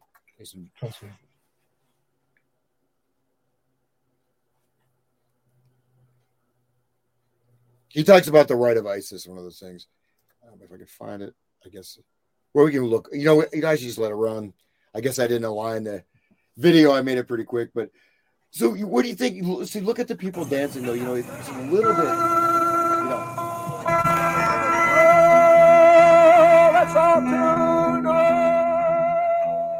It's like the resurgence of paganism and yeah, yeah. okay. So you, you hear that high pitch? Remember, I'm I'm a puppet. See that that pitch, that high pitch. The acid test is everywhere in this spaceship. Everywhere you are, you're all acid testing and acid tasting. Inside the confines of this inner spatial dome, you will find the acid test taking place. They no fucking are no place. I found it and uh, it's plugged into that little box there. Still doesn't work. Okay, This turn the house work. lights on. We're going to have to mill around and reconnect Oh, yes. plug. Can't hear anything. Can you hear anything? Testing one. How? This is why How? it's a variable test problem. Hey, Ken. How? Uh, these three microphones don't seem to be working. They fucked up, baby. Nothing up here is working. Yes, gaze upon it, friends, the electronic wasteland. How about a taste of microphone? Come on now. Hey. Keep it All playing, right. boys. Just keep it playing, boys. You're coming through one of these. There ain't no power on the stage. Come on, just keep. Oh, No electricity on the stage. Fix it. This is the captain speaking. We have reached our first emergency, and we haven't even got by the boundaries. Well, why don't of you our rectify it pretty damn quick? Let's everybody put their worries and threats to mind to produce some electricity for the stage. It's about time to get it ready. Yes, We got our own because there is electricity here. wires all around here plugged into each. Okay, so just the reason I played that, this is like opening, right? Or like Right. when, so they're creating. This is like a, uh they call mise en scene, right? It's an act. It's it's it's agitating, right? They can't get the mics to work. Yet how the hell are they talking on the mics? They don't have power, right? So electricity. Focus your mind on your problems, on your stress, right? So, um, you know what I mean. So what I'm saying is that things that go unnoticed, right? So that you know, it just seems like oh, these these goofy zany guys are all stoned and they don't have their power working. Well, how are you talking and running all this equipment if you don't have power, dude? If you don't have power, you're not, you know, you know, they didn't have those, you know, and they have mul- they have like 10 microphones and they obviously recorded it on very high end recording gear, which did not have external batteries at that point. You know what I mean? This stuff was plugged in. But anyways, just a little bit further. Electricity all around here. Now just reach down, everybody. Hey, man, stop y'all babbling and 60s. So the- this is a ritual induction, right? We need electricity. Everyone, because they're becoming, they're bringing them into this, you know, the, the thing, the space. Phones. We need some power. Power. Power. Power. Power. We need the power. The power. Anybody that can produce steady power. You got the power. Power. Come on now. That looks like a dead show. So the dead hasn't started playing yet, but that's a dead show, right? Yeah, well, no, no, this is in this is in the show. This is part of the show. Oh, just- that's it. Okay. This is yeah, no, I mean, th- th- I, oh, I that skipped is a dead show, or I thought that was an acid test. No, that that no, that well, that that, that were the house bands. It was a dead show. Okay. Also got interested in Is that Frost Amphitheater? Is that at Stanford? Do you know where that is? Um, I think it's a it's a, one of those houses. You know, they they rig these okay. houses up. You know, Yeah, they would go up into the hills above Palo Alto. They go to uh, one of these places. I can't remember the name of it. At least that's featured in the uh, electric Kool Aid acid test. They would, there was a city up there. Let's see. Yeah. Um, so I, I- you know what? We'll leave that video for now. It's. I think the audio is not quite aligned, but that that that made some sense, right? I mean, did that Absolutely. I, I, I have some other clips. Let me just play one thing. Is like Jerry saying something. Seems as though uh, I guess my audio. who was a friend of a cousin of a guy who worked with me. I'm a programmer now. Yeah, I'm a computer programmer. Nice uh, cold That's wall show. the beginning of So this is where he talks about. I'm a computer programmer. This is mental programming. What we're doing. Wow. Um, before us. What are you doing right now? I'm uh, working as a common l- l- laborer with. Oh, yeah, to the offstage, huh? Okay, you anyway, this night, us had been st- stolen. You know, and looked down. stolen? Yeah, by b- Babs and. So okay, Babs. okay, we'll leave that. Look, the audio encoding is a little crappy from the from the film, but uh, but anyways, yeah. So um, so let's get back to some actual meat. Um, but you know, feel free to, chime in. It's, it's really fascinating that you um, I'll, I'll bring that PowerPoint up. You can stop the video. Um, but you were you were there. start off. Yeah, no, I was around all that stuff. Yeah. But you know, I mean, the, I think La Honda was the name of the city they used to go to where they conducted the acid tests. It's above Stanford. I used to spend a lot of time on at, at Stanford as a kid. We would go up to Tresidder Union, and there were all the beginnings of video games plant starting there. We used to do all, you know, see a lot of stuff. Did you get experimented on? Said- I was never experimented on. I did oh, do an overnight sleep kind of thing once. Yeah, that was it. I knew there was like a psychology professor there that I was friends with his son. But yeah, no, I, I would never really got. Ex- I never, never got experimented on. Maybe on the MK Ultra of the society. Yeah, maybe, maybe you did. You just don't know, man. No, I was never. I was never. I don't have any flashbacks of anything like that. I'm going to trigger your alter personality. Yeah, no. Thank God, no. Have But- you heard that? Um, I, I, I had some clips. Look, But I think that the whole thing, this whole acid, the culture jamming, culture change, social engineering is the experiment. Is that these people were led down a certain pathway um, that may not have been for their benefit. It was it was to create change, social control. So I think, uh, I mean, what better way if you're conducting a war overseas than to have people tune in to drop out, take acid and drop out, right? Isn't that the, the greatest social uh, influence? Is you just get people not to care anymore or to become hippies? Stay out of the anti-Vietnam War movement, I would say. Well, you know, eh, eh, one thing just to also bear in mind is that so hippie became kind of fashionable, right? So you know, it's kind of like if you think of the 1920s, you have your flapper. You know what I mean? Like you have like styles, right? People go Right. through or like identities, but you know, if you get, you could be someone slips LSD in your drink or whatever, um, and like the acid test, like people didn't even know what acid was, right? And they're just Right. going into this environment.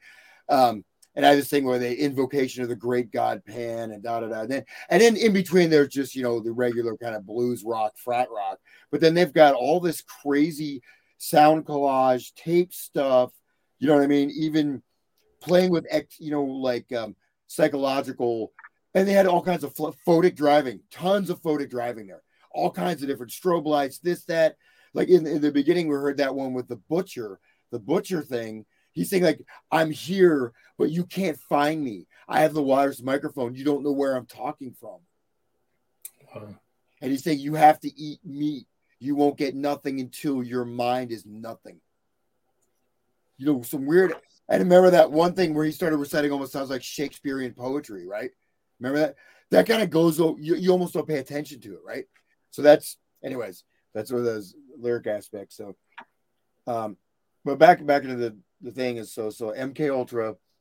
Um, you feel free to chime in. I've, I've, I'm just trying to read some of the comments. I asked the people for questions, but I can't quite figure it out. Um, yeah, so MK Ultra ties into all this, right? Oh, absolutely. Yep, yep. So, starting, um, feel free to chime in. So, basically, you know, outline if you don't, I'm sure people know, but April 13th.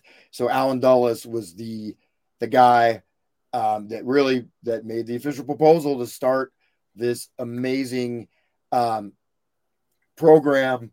And I said I've got like that some of the documents of this, like all the different universities. But I mean, it was all over. Even you know Ohio State University. It was it was a massive program um, with uh, many many different sub projects. Some of which are quite interesting, right? Um, you know, especially if you read uh, between the lines. But so 50 of America's best known college universities, 15 or 20 research foundations, including Rockefeller, dozens of major hospitals, a great many prisons, mental, mental institutions, and chemical and pharmaceutical companies such as Sandoz, who manufactured LSD. Right. You know, and and that, you know, and we have the whole um well, actually, Palo Alto is really where all this started. Think about it. I mean, you know, you got Aldous Huxley, and then with uh, But you have, you know, I mean, Palo Alto is kind of the the center. I would say if you're going to say an epicenter, epicenter for this, you know, maybe not as as dramatic as say you know Los Angeles or California. But I think wouldn't you say that this stuff kind of rolled out there, or at least was developed and designed? I'm not. There's some of it. There was a guy who was like uh, Lindley's psychologist who was involved in this. I can't remember his name offhand, but he was. I think he was an MK Ultra doctor and friends with West and kind of networked with these characters. But there was a lot there. I mean, I've been on SRI campus. It's vast. It's like a college unto itself. Um, so they were doing all kinds of different research, cutting edge type stuff, social control, all that stuff. Yeah.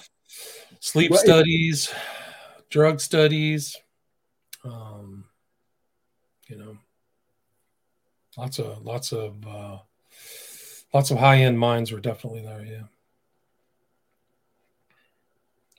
Yeah. And so, you know, I won't go through all this, but yeah, 200 well known private researchers. Um, you know, we go through all the, the different things. So, examples you know, hypnosis, electroshock treatments, LSD, marijuana, morphine, Benzedrine, mescaline, seconal, atropine. So, you know, and so there's all kinds of different, you know, obviously, um, of these experiments in different areas. But, um, I mean, you know, Palo Alto, I'm talking about music and counterculture related. I think Palo Alto is kind of an epicenter of that, or, or really important. There's a lot of things going on there. There's no question about it. Lots of interesting things. They but they had uh, they had connections to Berkeley. Had like an advanced school, kind of like SRI. I can't remember the name of it of it right now, but there was just a lot of uh, cutting edge research going on there. There's no question about it. I can think of like Philip K. Dick. You ever read or checked out Philip K. Dick? Like, like yeah, I just did a show on him. Yeah, okay, like Valis and stuff. he was Scanner Darkly and Novalis. Yeah, he was a he was a meth head too. He was an interesting guy. Ah, it was meth or it was meth, huh? Yeah, it was meth. I think it was Benzedrine was his his uh, helped him write. So probably it might have just rotted his brain out. I don't know. Well, he uh, he did see God, right? Had the pink light. There's a Philip K. Dick is kind of interesting, you know, because so many of the things he predicted, but he started um, like the Valis trilogy. He's talking about this like this rock group, but there's a vast, alive, living, intelligence system, which is like some satellite that's like beaming stuff down on the earth and da da da. But the music stuff, he has some pretty interesting and and um, you know, he kind of outlined some of the stuff that was actually going on with some of the you know the mind control stuff in certain ways. But, uh, Interesting. He definitely had a broad frame of reference. He was very uh, well read, kind of understood stuff. He understood alternate realities, things like that, or things that are precursor to, uh, you know, meta or whatever this whole thing is. Oculus. Pretty sharp guy. Yeah. Very influential, yeah. I mean, see if I can find any questions. Please continue. Go ahead. Okay, well, let me just a little gap here.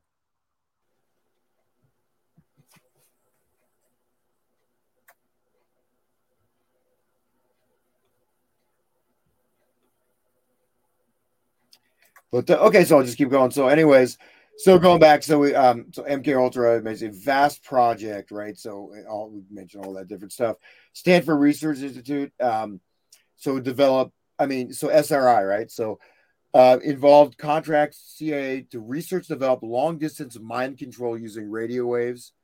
Um, um, and CIA MK projects at Honeywell, a method to penetrate inside a man's mind, controls brainwaves over long distance. Um, Richard Helms is we have uh, biological radio communication. Um, Washington Post, concrete evidence that electronic mind control was a major object of study at SRI at the time. The theory was that extremely low frequency electromagnetic waves from the brain could be used to control individual subjects, sometimes called empaths, a great many who were inexplicably drawn from L. Ron Hubbard's Church of Scientology. Which is totally full of mind control techniques. I mean, the techniques involved in Scientology are off the charts. Well, Hubbard, man, he was all over the place, right? So, um, naval, you know, whatever, disarming discharge, you know, some, you know, whatever, you know, fraudulent business deals, hanging out with Jack Parsons, you know, trying, you know, right hand man of Aleister Crowley, trying to bring the Babylon working, right? You know, and you know what I mean? So the Babylon working, they were, you know, that was Jack Parsons, the rocket scientist, you know, trying to give birth or, you know, have a woman give birth to the, uh, the, uh, Whore of Babylon, the basically the female Antichrist. Um, He made the oath of Antichrist. A lot of people don't talk about Parsons, but he, he really wanted to be the Antichrist. I mean, you can read his oath of Antichrist out there. Like he was a direct, in direct conflict with Christianity and, and Jesus. Much like Crowley, and much like Hubbard too, actually, for that matter. I haven't heard of that oath. What is it? Some Yeah, look up the oath of the Antichrist, Parsons.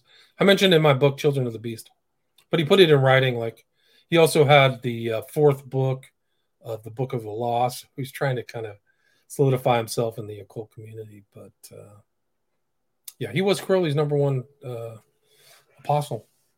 Crowley actually said that Jack Parsons is my most important follower. Hanging out with Hubbard. And Hubbard used to like yeah, Hubbard used to fondle, according to his own son, who was with him at the beginning of Scientology. He was 48 or 50, right around a lot of this time this, this stuff is happening. And Hubbard knew a lot about hypnosis, hypnosis as well, studied all that stuff. But uh, his son said that Hubbard would have all of Crowley's materials and fondle them and reference them. And there's a recorded speech of Hubbard talking about Crowley, and it's pretty interesting. Called himself the Great Beast. So it's all it's all tied together. The mind control and kind of Scientology and black magic.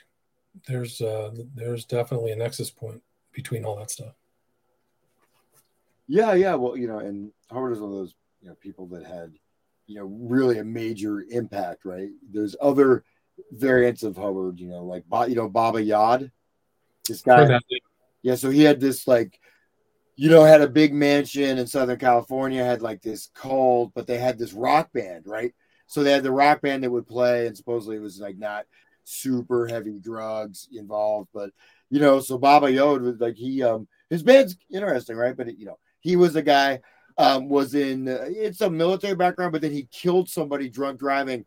You know, next thing you know, he becomes a guru. It's like he got punished, you know, so you have to he became this Anyways, but so a lot of this is going on. Baba Yod was that Father Yod? Was that the guy who ran? Father Yod, there's like a documentary on it.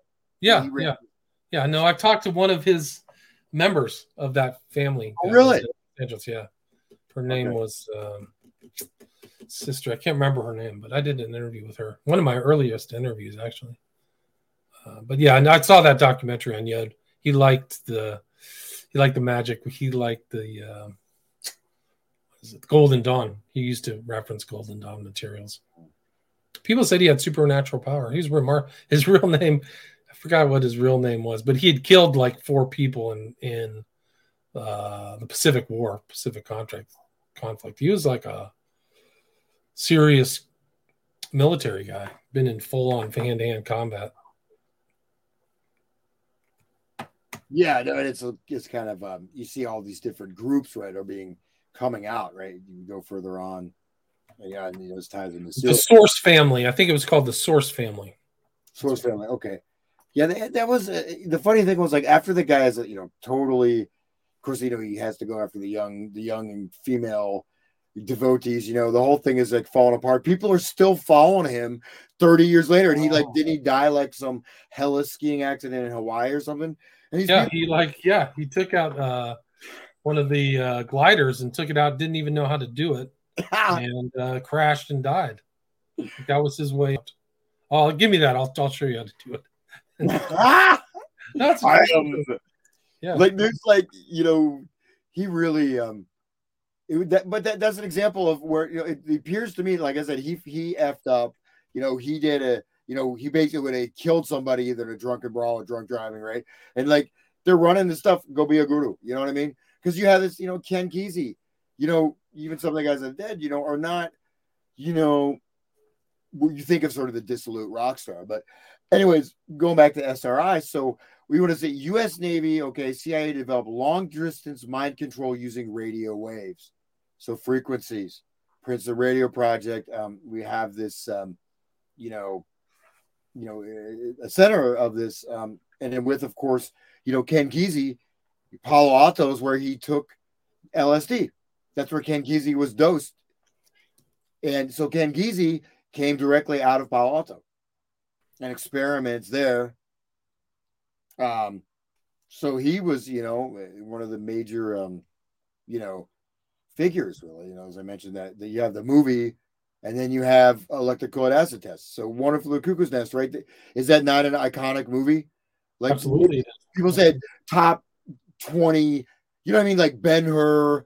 I don't know. Disco Godfather is one of my favorites. That's not on the list, but uh, Interesting. But- well, when I was here's another family uh, personal story. When I was growing up, that where he Kesey worked was at the Menlo Park um, Veterans Hospital, which was on Page Sandhill Road, Page Mill Road, one of those roads off right off the 101. And when we were kids, we could go there and just go onto their golf course and play for free. So we would, you know, we were teenagers, we would be playing golf at their nine hole golf course, uh, right where Ken Kesey was. And we would see the subject. It looked like something from the movie. They had people on the, like the Thorazine shuffle. You'd see them in a line. They'd be walking around. They'd take them out and walk. We'd be playing golf and just watching them. They were all in the same white jumpsuits or ju- white outfits, right out of the right out of the freaking movie. Really incredible. So they didn't change a thing. Those like in their personalities, they all look like they were on like some kind of meta, you know, uh, some type of drug, some type of depressant. It was wild. Yeah, but I used to play golf on there. They actually had really back in the day. They had really nice veterans hospitals. They still kind of have one in, in here in Los Angeles, but the ones in Northern Northern California, I don't think they would outfit them like they did before because all the veterans hospitals up there had golf courses and uh, good facilities. It's pretty interesting. like little like estate things like you know they used to have. The, Yeah, like they just used to build things with much more space than they do now. But uh, the interview that I did was, was with Dr. Elena Michaels. So you can look that up if people want to listen to the, what it was like living in the Source family. The title of the interview was uh, Father Yod and the Source family in Los Angeles. with Former member Dr. Elena Michaels. what was I calling him Baba Yod? I don't remember that. I, don't, I I- just remember his father Yod, and he's No, a no, big no, I... he's a big guy, and then he said, "We got to start." Uh, you know, he he became uh, a polygamist, basically. Yeah. Well, he's getting his payoff, you know, for doing his gig, you know. You know, and, and probably he probably liked it, you know. They had a famous kind of restaurant here on uh, Sunset Boulevard, so they operated out of that, and I think they showed that in the documentary, if I remember correctly. It's the, I don't think it's really there anymore, but I think the sign, strangely, is there, but the actual residence is not. Like it- they that that real estate is just worth a fortune now. Back in the day, I don't think it was worth as much. Much, but yeah, Father Yod, Yeah. Yod Ha Heve or something. Isn't that the original Hebrew or something creation? Well, it's, it, it, you know, it's connected, I think, with um, there's uh, you know, you know, some guy, you know, uh, Kabbalist to get his name, but it's also connected with some, uh, you know, other other things. I, I, I, yeah, it's kind of like a random. I mean, it's like Yoda. See, look, Father Yoda, Yoda. So, so, and you know, and there's so there's you know, it's like do you have like different versions of deities, and there's a, you know, you got like Metatron, and you know, you get some of those other. So there's a little bit of that um, there, but um, you know, but there's of course a lot of those things. I mean, look at Jim Jones, same thing, same template, basically, right? These are another one of these templates, um, you know, and um, anyways, so but just going back a little bit to the the, the Grateful Dead, um, I have recordings of them talking about like when people would go through the acid test, right? This is Owsley, and they would they they had a group mind, like their minds would be shattered, and they reformed into a literal they had a literal hive mind, and they could communicate telepathically. Uh, and that's yeah, and so Al, you know Owsley does, like I said, on the some of his audio clips um, that I have that, that he he goes into that. Um, but you see, you know, long distance, okay, bi- biological radio communication. That's kind of what they were researching. Also, you know, you have that, you have that, you know, you know, the the trauma, right? The induction of trauma, right? You have all like MPD people. They sometimes have quote unquote psychic abilities, right? Um, you gotta, you know, and so it, so there was a bit, you know, and they had some kind of, you know, you know, far out things. Of course, we got Sidney Gottlieb, right? So he was like the, he looks like a, he looks like you know what the the town mayor. You know, it's like I'd buy a car from that guy. Yeah. yeah, no, he had a good cover. They all kind of look like that. Look at Ewen Cameron too. See many pictures I got. I mean, John Get John, yeah. John Gittinger. So that guy, you know, he looks a little more creepy.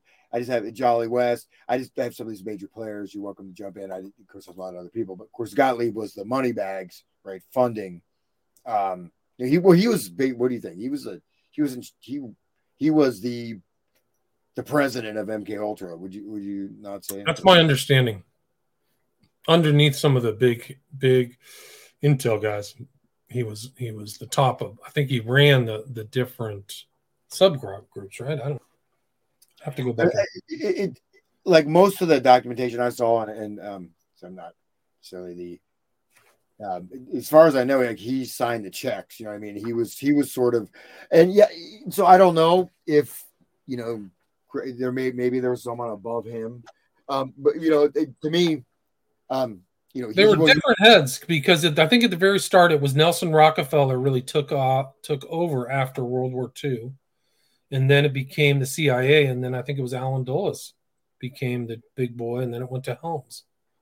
So I think it was all those types were over overlooking it. Like I know Nelson Rockefeller knew a lot more about MK Ultra than most of the average people think. He was there before uh, the CIA even started, like in '47. So they were interested in those topics uh, before the National Security Act. Well, the guy, what I was going to say, Gottlieb is more like the, the guy who's actually running things. You got Jesse Helms. These guys aren't. He's hands on, right? He's- Right. No, Helms is not hands on. No, yeah, give him Helms. You know, Yeah. No, uh, Dulles either, right? They're not hands on. They're they're getting the information and the the results are coming probably to them as the heads of the CIA, but they're not they're not on the streets. No way. Other guys were. Right. What was the guy who was in uh, Operation Climax. What was his name? Oh, Operation yeah, Midnight Climax. Midnight Climax. That's right. Yeah, that was in that was in the hate, right? So that Yeah, was, uh, you know? I, I know it just it just it just. I, I see his face. I can't remember it right now. Midnight. he's pretty well. He's definitely well known. These people know his name. Originally under Stanley Gottlieb, and then uh, under George Hunter White. Okay, yeah, yeah. You know, and then we can, you know, we all this stuff this ties back into the um you know the distribution um you know and you go into um you know research on you know these um uh you know of course there was a society for human the study of human ecology right that was a big the big uh, front group but there's all this stuff of um you know bringing in this like neo primitive neo pagan looking but also the research of um you know the macy conferences so you've got uh you know you know this um you know the the demonic hag um margaret mead I'm okay well i get sued for that explain what the Macy conferences were? Because I don't think a lot of people know what that is. Okay, so the Macy conferences, you know, almost it behind this, you we're talking about MK Ultra. Um, Macy conferences were, were extremely important um, for basically formulating a lot of what we see in the world around us today. Um, these are very high level um, sort of think tanks. Um, originally started for conferences on cerebral inhibition, which was another word for hypnosis but they were okay there's publications um, that came out of them but they were very um, absolutely influential um, you know everything the, whole word you know cybernetics cybernetic system theory um, and you know all the um, Esalen Institute, um, you know, connected with Tavistock. So, so um, you know, you want the real outline if you can get the actual literature. The Macy conferences, I would say not even the public front, but sort of the theorists, maybe even on a deeper level than MK Ultra um, was. But yeah, again, you know, you have Bateson, you have, I mean, you have uh, Norbert Wiener founded um, Norbert Wiener, who was a rocket rocket scientist. So originally, um, it actually started before this, um, but um, the basic conferences were cybernetics is um, means the steersman. It's a it's a it's a command and control mechanism. Um, so originally, it started out we were working with missile technology, guided missile technology, um, and creating feedback loops. Um, it was extrapolated to all of human society, the human brain, um, you know, everything, um, everything you can imagine. Um, and you have many, many, many important uh, people involved. And that, that, of course, then we have a great intersection from the Macy conferences to the Grateful Dead and to that whole scene, you know, with the whole earth. And, and then this all, this is where we kind of cycle back. But that's the, anyways, I don't know if that's a short version but they had also all kinds of weird occult stuff. There's a Macy conferences seance they did. I mean, the Macy conferences, because Norbert Wiener, I mean, cybernetics was really, you know, there's like a book in the 50s, Maxwell Maltz, Psycho-Cybernetics, right? Same time Kinsey report came out, you have the cybernetics popular book with, you know, Norbert Wiener, um, you know, which, but, you know, cybernetic system theory is, if you want to look at operant stimulus conditioning, what I talked about in the beginning, who's the steersman, right? This, you know, I mean, you know, there's um not just quote unquote mind control, but a lot, but really, um, you know, you have this research into these, you know, primitive cultures, so to speak, quote unquote, right?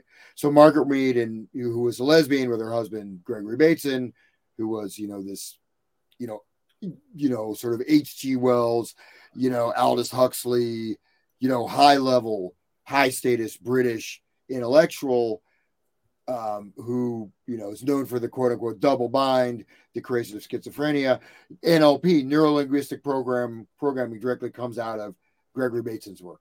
Okay, so that's the whole NLP is directly tied with that, but you know many many other things. But um, anyways, so so they looked at cultures, trance, possession. You mentioned I had that quote from the Rites of Isis. So they looked at this modern conditions of this occurring. She wrote this book um, on this like uh, island in, in, in New Guinea where she she completely lied out of her ass. It was a total work of fraud. Okay. So her big book, which is like um, life and sexuality among the P- Pacific Samoan, or you know, something like that. But basically, um, man, my I like I got It is interesting though, because I think West studied a lot of trance stuff, possessions. He was interested in different states of mind. Oh Like yeah, subtle states of mind that people Yeah. getting and how to induce them. He was also, yeah, he was involved in put inputting memories, taking memories away, false memory foundation stuff. Yeah, he was something else. well, that you know, with me just tying her into that is, that so she investigated. So she wrote this thing, but it was like same, around same time, like you know, talking about they have a free love society, right? Oh, Everyone just- has sex with everybody else. You know, so whether or not she okay, she committed academic fraud because she basically made up her data. But what did she do socially? What did Kinsey do with the Kinsey report? What effect? Same that- thing. They were all involved in that stuff, right? yeah, yeah. But, but Mead, of course, was much more on the level of how do we manage, shape, create the type of. I'm not even sure well, why why would you spend so much effort like fucking people up? It seems like just a lot of effort to go. You know, I mean, you know, there's some. That's why it almost goes into this like sort of Satanist.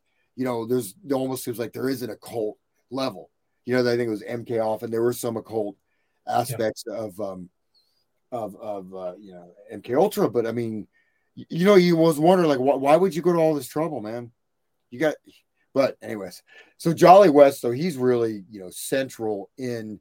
Um, oh gosh, we're almost out of time here, but uh, Jolly West, so really you know central guy in this thing. I mean, this Jolly West was um sort of if you look at uh, you know Gottlieb as being sort of the, the managing director, Jolly West was really he's like the hands on. You know what I mean? He's like gung ho, and he's like, and he, uh, you know, he, he didn't hold back, right? He didn't have too many scruples. Didn't I mean? seem like it. Didn't seem like it. He had he was not a much more complex person, I think, than people say. Because he he did a lot of stuff as the head of the psychiatry at UCLA teaching and but still being involved in weird stuff like showing up in the JFK assassination with Ruby and saying, "Oh yeah, he's insane." He I, I, interviewed didn't, for I didn't know that. So he was the one. You're kidding me. yeah. No, one- he was the one who went to Ruby and wrote a thing about Ruby and said uh, he's functionally insane. Like he came Ah. out, he made a decision about Ruby right away. So he was Ruby's direct handler, uh, and also involved in the uh, what is it? The what was it? The uh, Hearst kidnapping, right? So he interviewed her as well, and was involved heavily involved in that trial, and and offered information. He offered his help, so to speak, and did a full breakdown of her psychology, and then and then told the court, "Hey, I got a great guy for you. Uh, I got this guy Sargant from the UK who can come in and help." And that guy was full one of the darkest element uh, psych uh, MK Ultenwell William dark Sargant. psychologist to come in. So he's recommending this guy from the UK who did the most vicious stuff. Like he was like, a, it would be like the equivalent of inviting Ewen Cameron to get involved in that. And that was all probably an Operation Chaos type operation as well, uh, much like Henson family, supposedly. Like that whole story about the Symbionese Liberation Army and uh, Cinque. It was all like a fashion story. The dude who was the head of the like he was in one of these like MK Ultra associated associated um, prisons in the in the U.S. that where they knew they were doing experiments and stuff like that. Really good book is Revolution's End by Brad Schreiber. Highly recommend that. There's like total revelations where like Patty Hearst knew Cinque before he even got out of the prison, so they had that this that was covered up, and all of the African Americans, all the followers of Cinque, none of them were African Americans. They there's something about their sensibility. They seem to have detected that Cinque was not what he said he was. He was always drinking like apple brandy or something like that. And uh, the only the only people who fell for it or got involved with him were radical white far leftists. So really interesting story. Well, But yeah, he was part of he was he would uh while West is involved in that as well. And also we talked about the pre-show. He definitely was at Haight Ashbury studying these hippies, doing significant studies, not like him showing up, but he enlisted graduate students from Stanford uh, and did very thorough academic papers about the hippie lifestyle and stuff like that. So he uh, he has a much very interesting background. I mean, we can talk about uh, dosing, dosing and killing the elephant. Ah. Um, yeah, but he was there. I mean, these guys are like, like he's a test case for that whole the whole birth of the growth of psychiatry. Like he knew all this post-war stuff. He was- I think he became the head of psychiatry at a very young age, at 29, at the University of Oklahoma. So he's obviously a brilliant guy. But he had some interesting friends. But he was, I mean, he was fighting against Scientology. He was publicly fighting against Scientology and said he was harassed by Scientologists. So that's kind of to his credit. Like he must have known the techniques they were using, is my guess. So he's in anti. Maybe it was fake. Maybe it was just a big cover for his nefarious stuff. I don't know. I, yeah, I would think so, man. I mean, because uh, you know, um, I guess we, well, I guess we're almost out of time, but just to, um, uh, you know, if you look in this, and I have more evidence, whatever, but so it was really a process of cultural.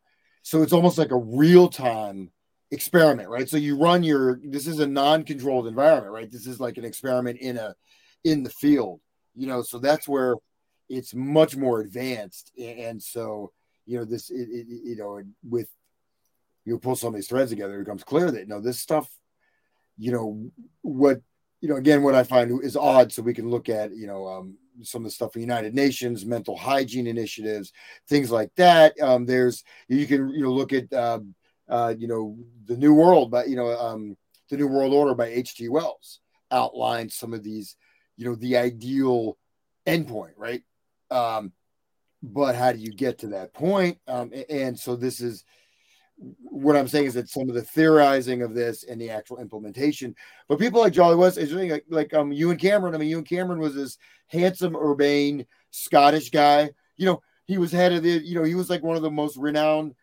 psychiatrists. He was psychiatrists. the head world. of the World Psychiatry Council or something. Like he was at the top, not even like some schlub or like some mid-range thing. He was at at one point at the very top doing the most horrific freaking experiments on people. Yeah.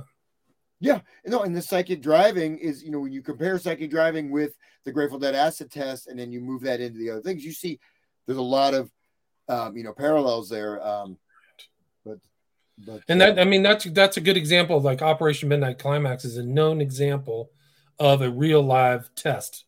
So they're literally testing the subjects without their knowledge uh, and getting information. And George White is there drinking whatever hard alcohol. And they never actually followed up with those people. They just did them and said, okay, get the hell out of here. Like you're done. Um, so it's another example of these Kool Aid acid tests and a lot of these other stuff. You don't know like who's at the dead show, right? Taking notes and studying what's going on, right? Like you have no idea. Like somebody could be there just like this. I'm a I'm a psychiatrist. I was hired by MK Ultra to see what the see how these techniques are working, whether people are in a trance state, see how what what we can implant in their brains. I don't know.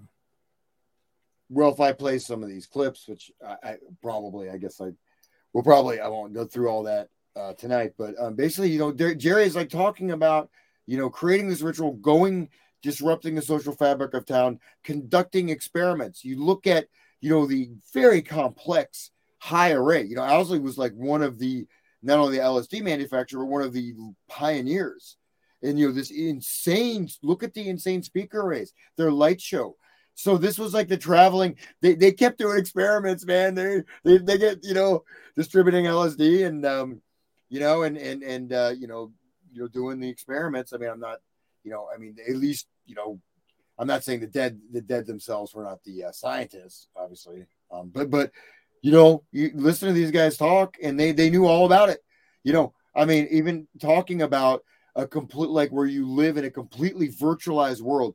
It's he, he Jerry talks about going into the metaverse where you don't even have to, you never leave your house, you wear a bodysuit and your mind is completely in this computerized world. You even have sex remotely via computer and everyone makes has their own language in their own head and you can go meet another person but you make your own music in your own language he's talking about this as as, an ideal this is with uh the stewart brand the whole earth catalog guy talking about this you're bringing about this paradise on earth that virtual reality now offers it sounds a lot like what meta but like where you're locked down in a smart city you know what i mean you know and you know you, No, it's Brave New World territory. You're definitely in Brave New World, and that's probably what they were trying to do in the '60s is implement the uh, the drugging of a whole population to keep them malleable and pliable and and do, uh, docile. Right?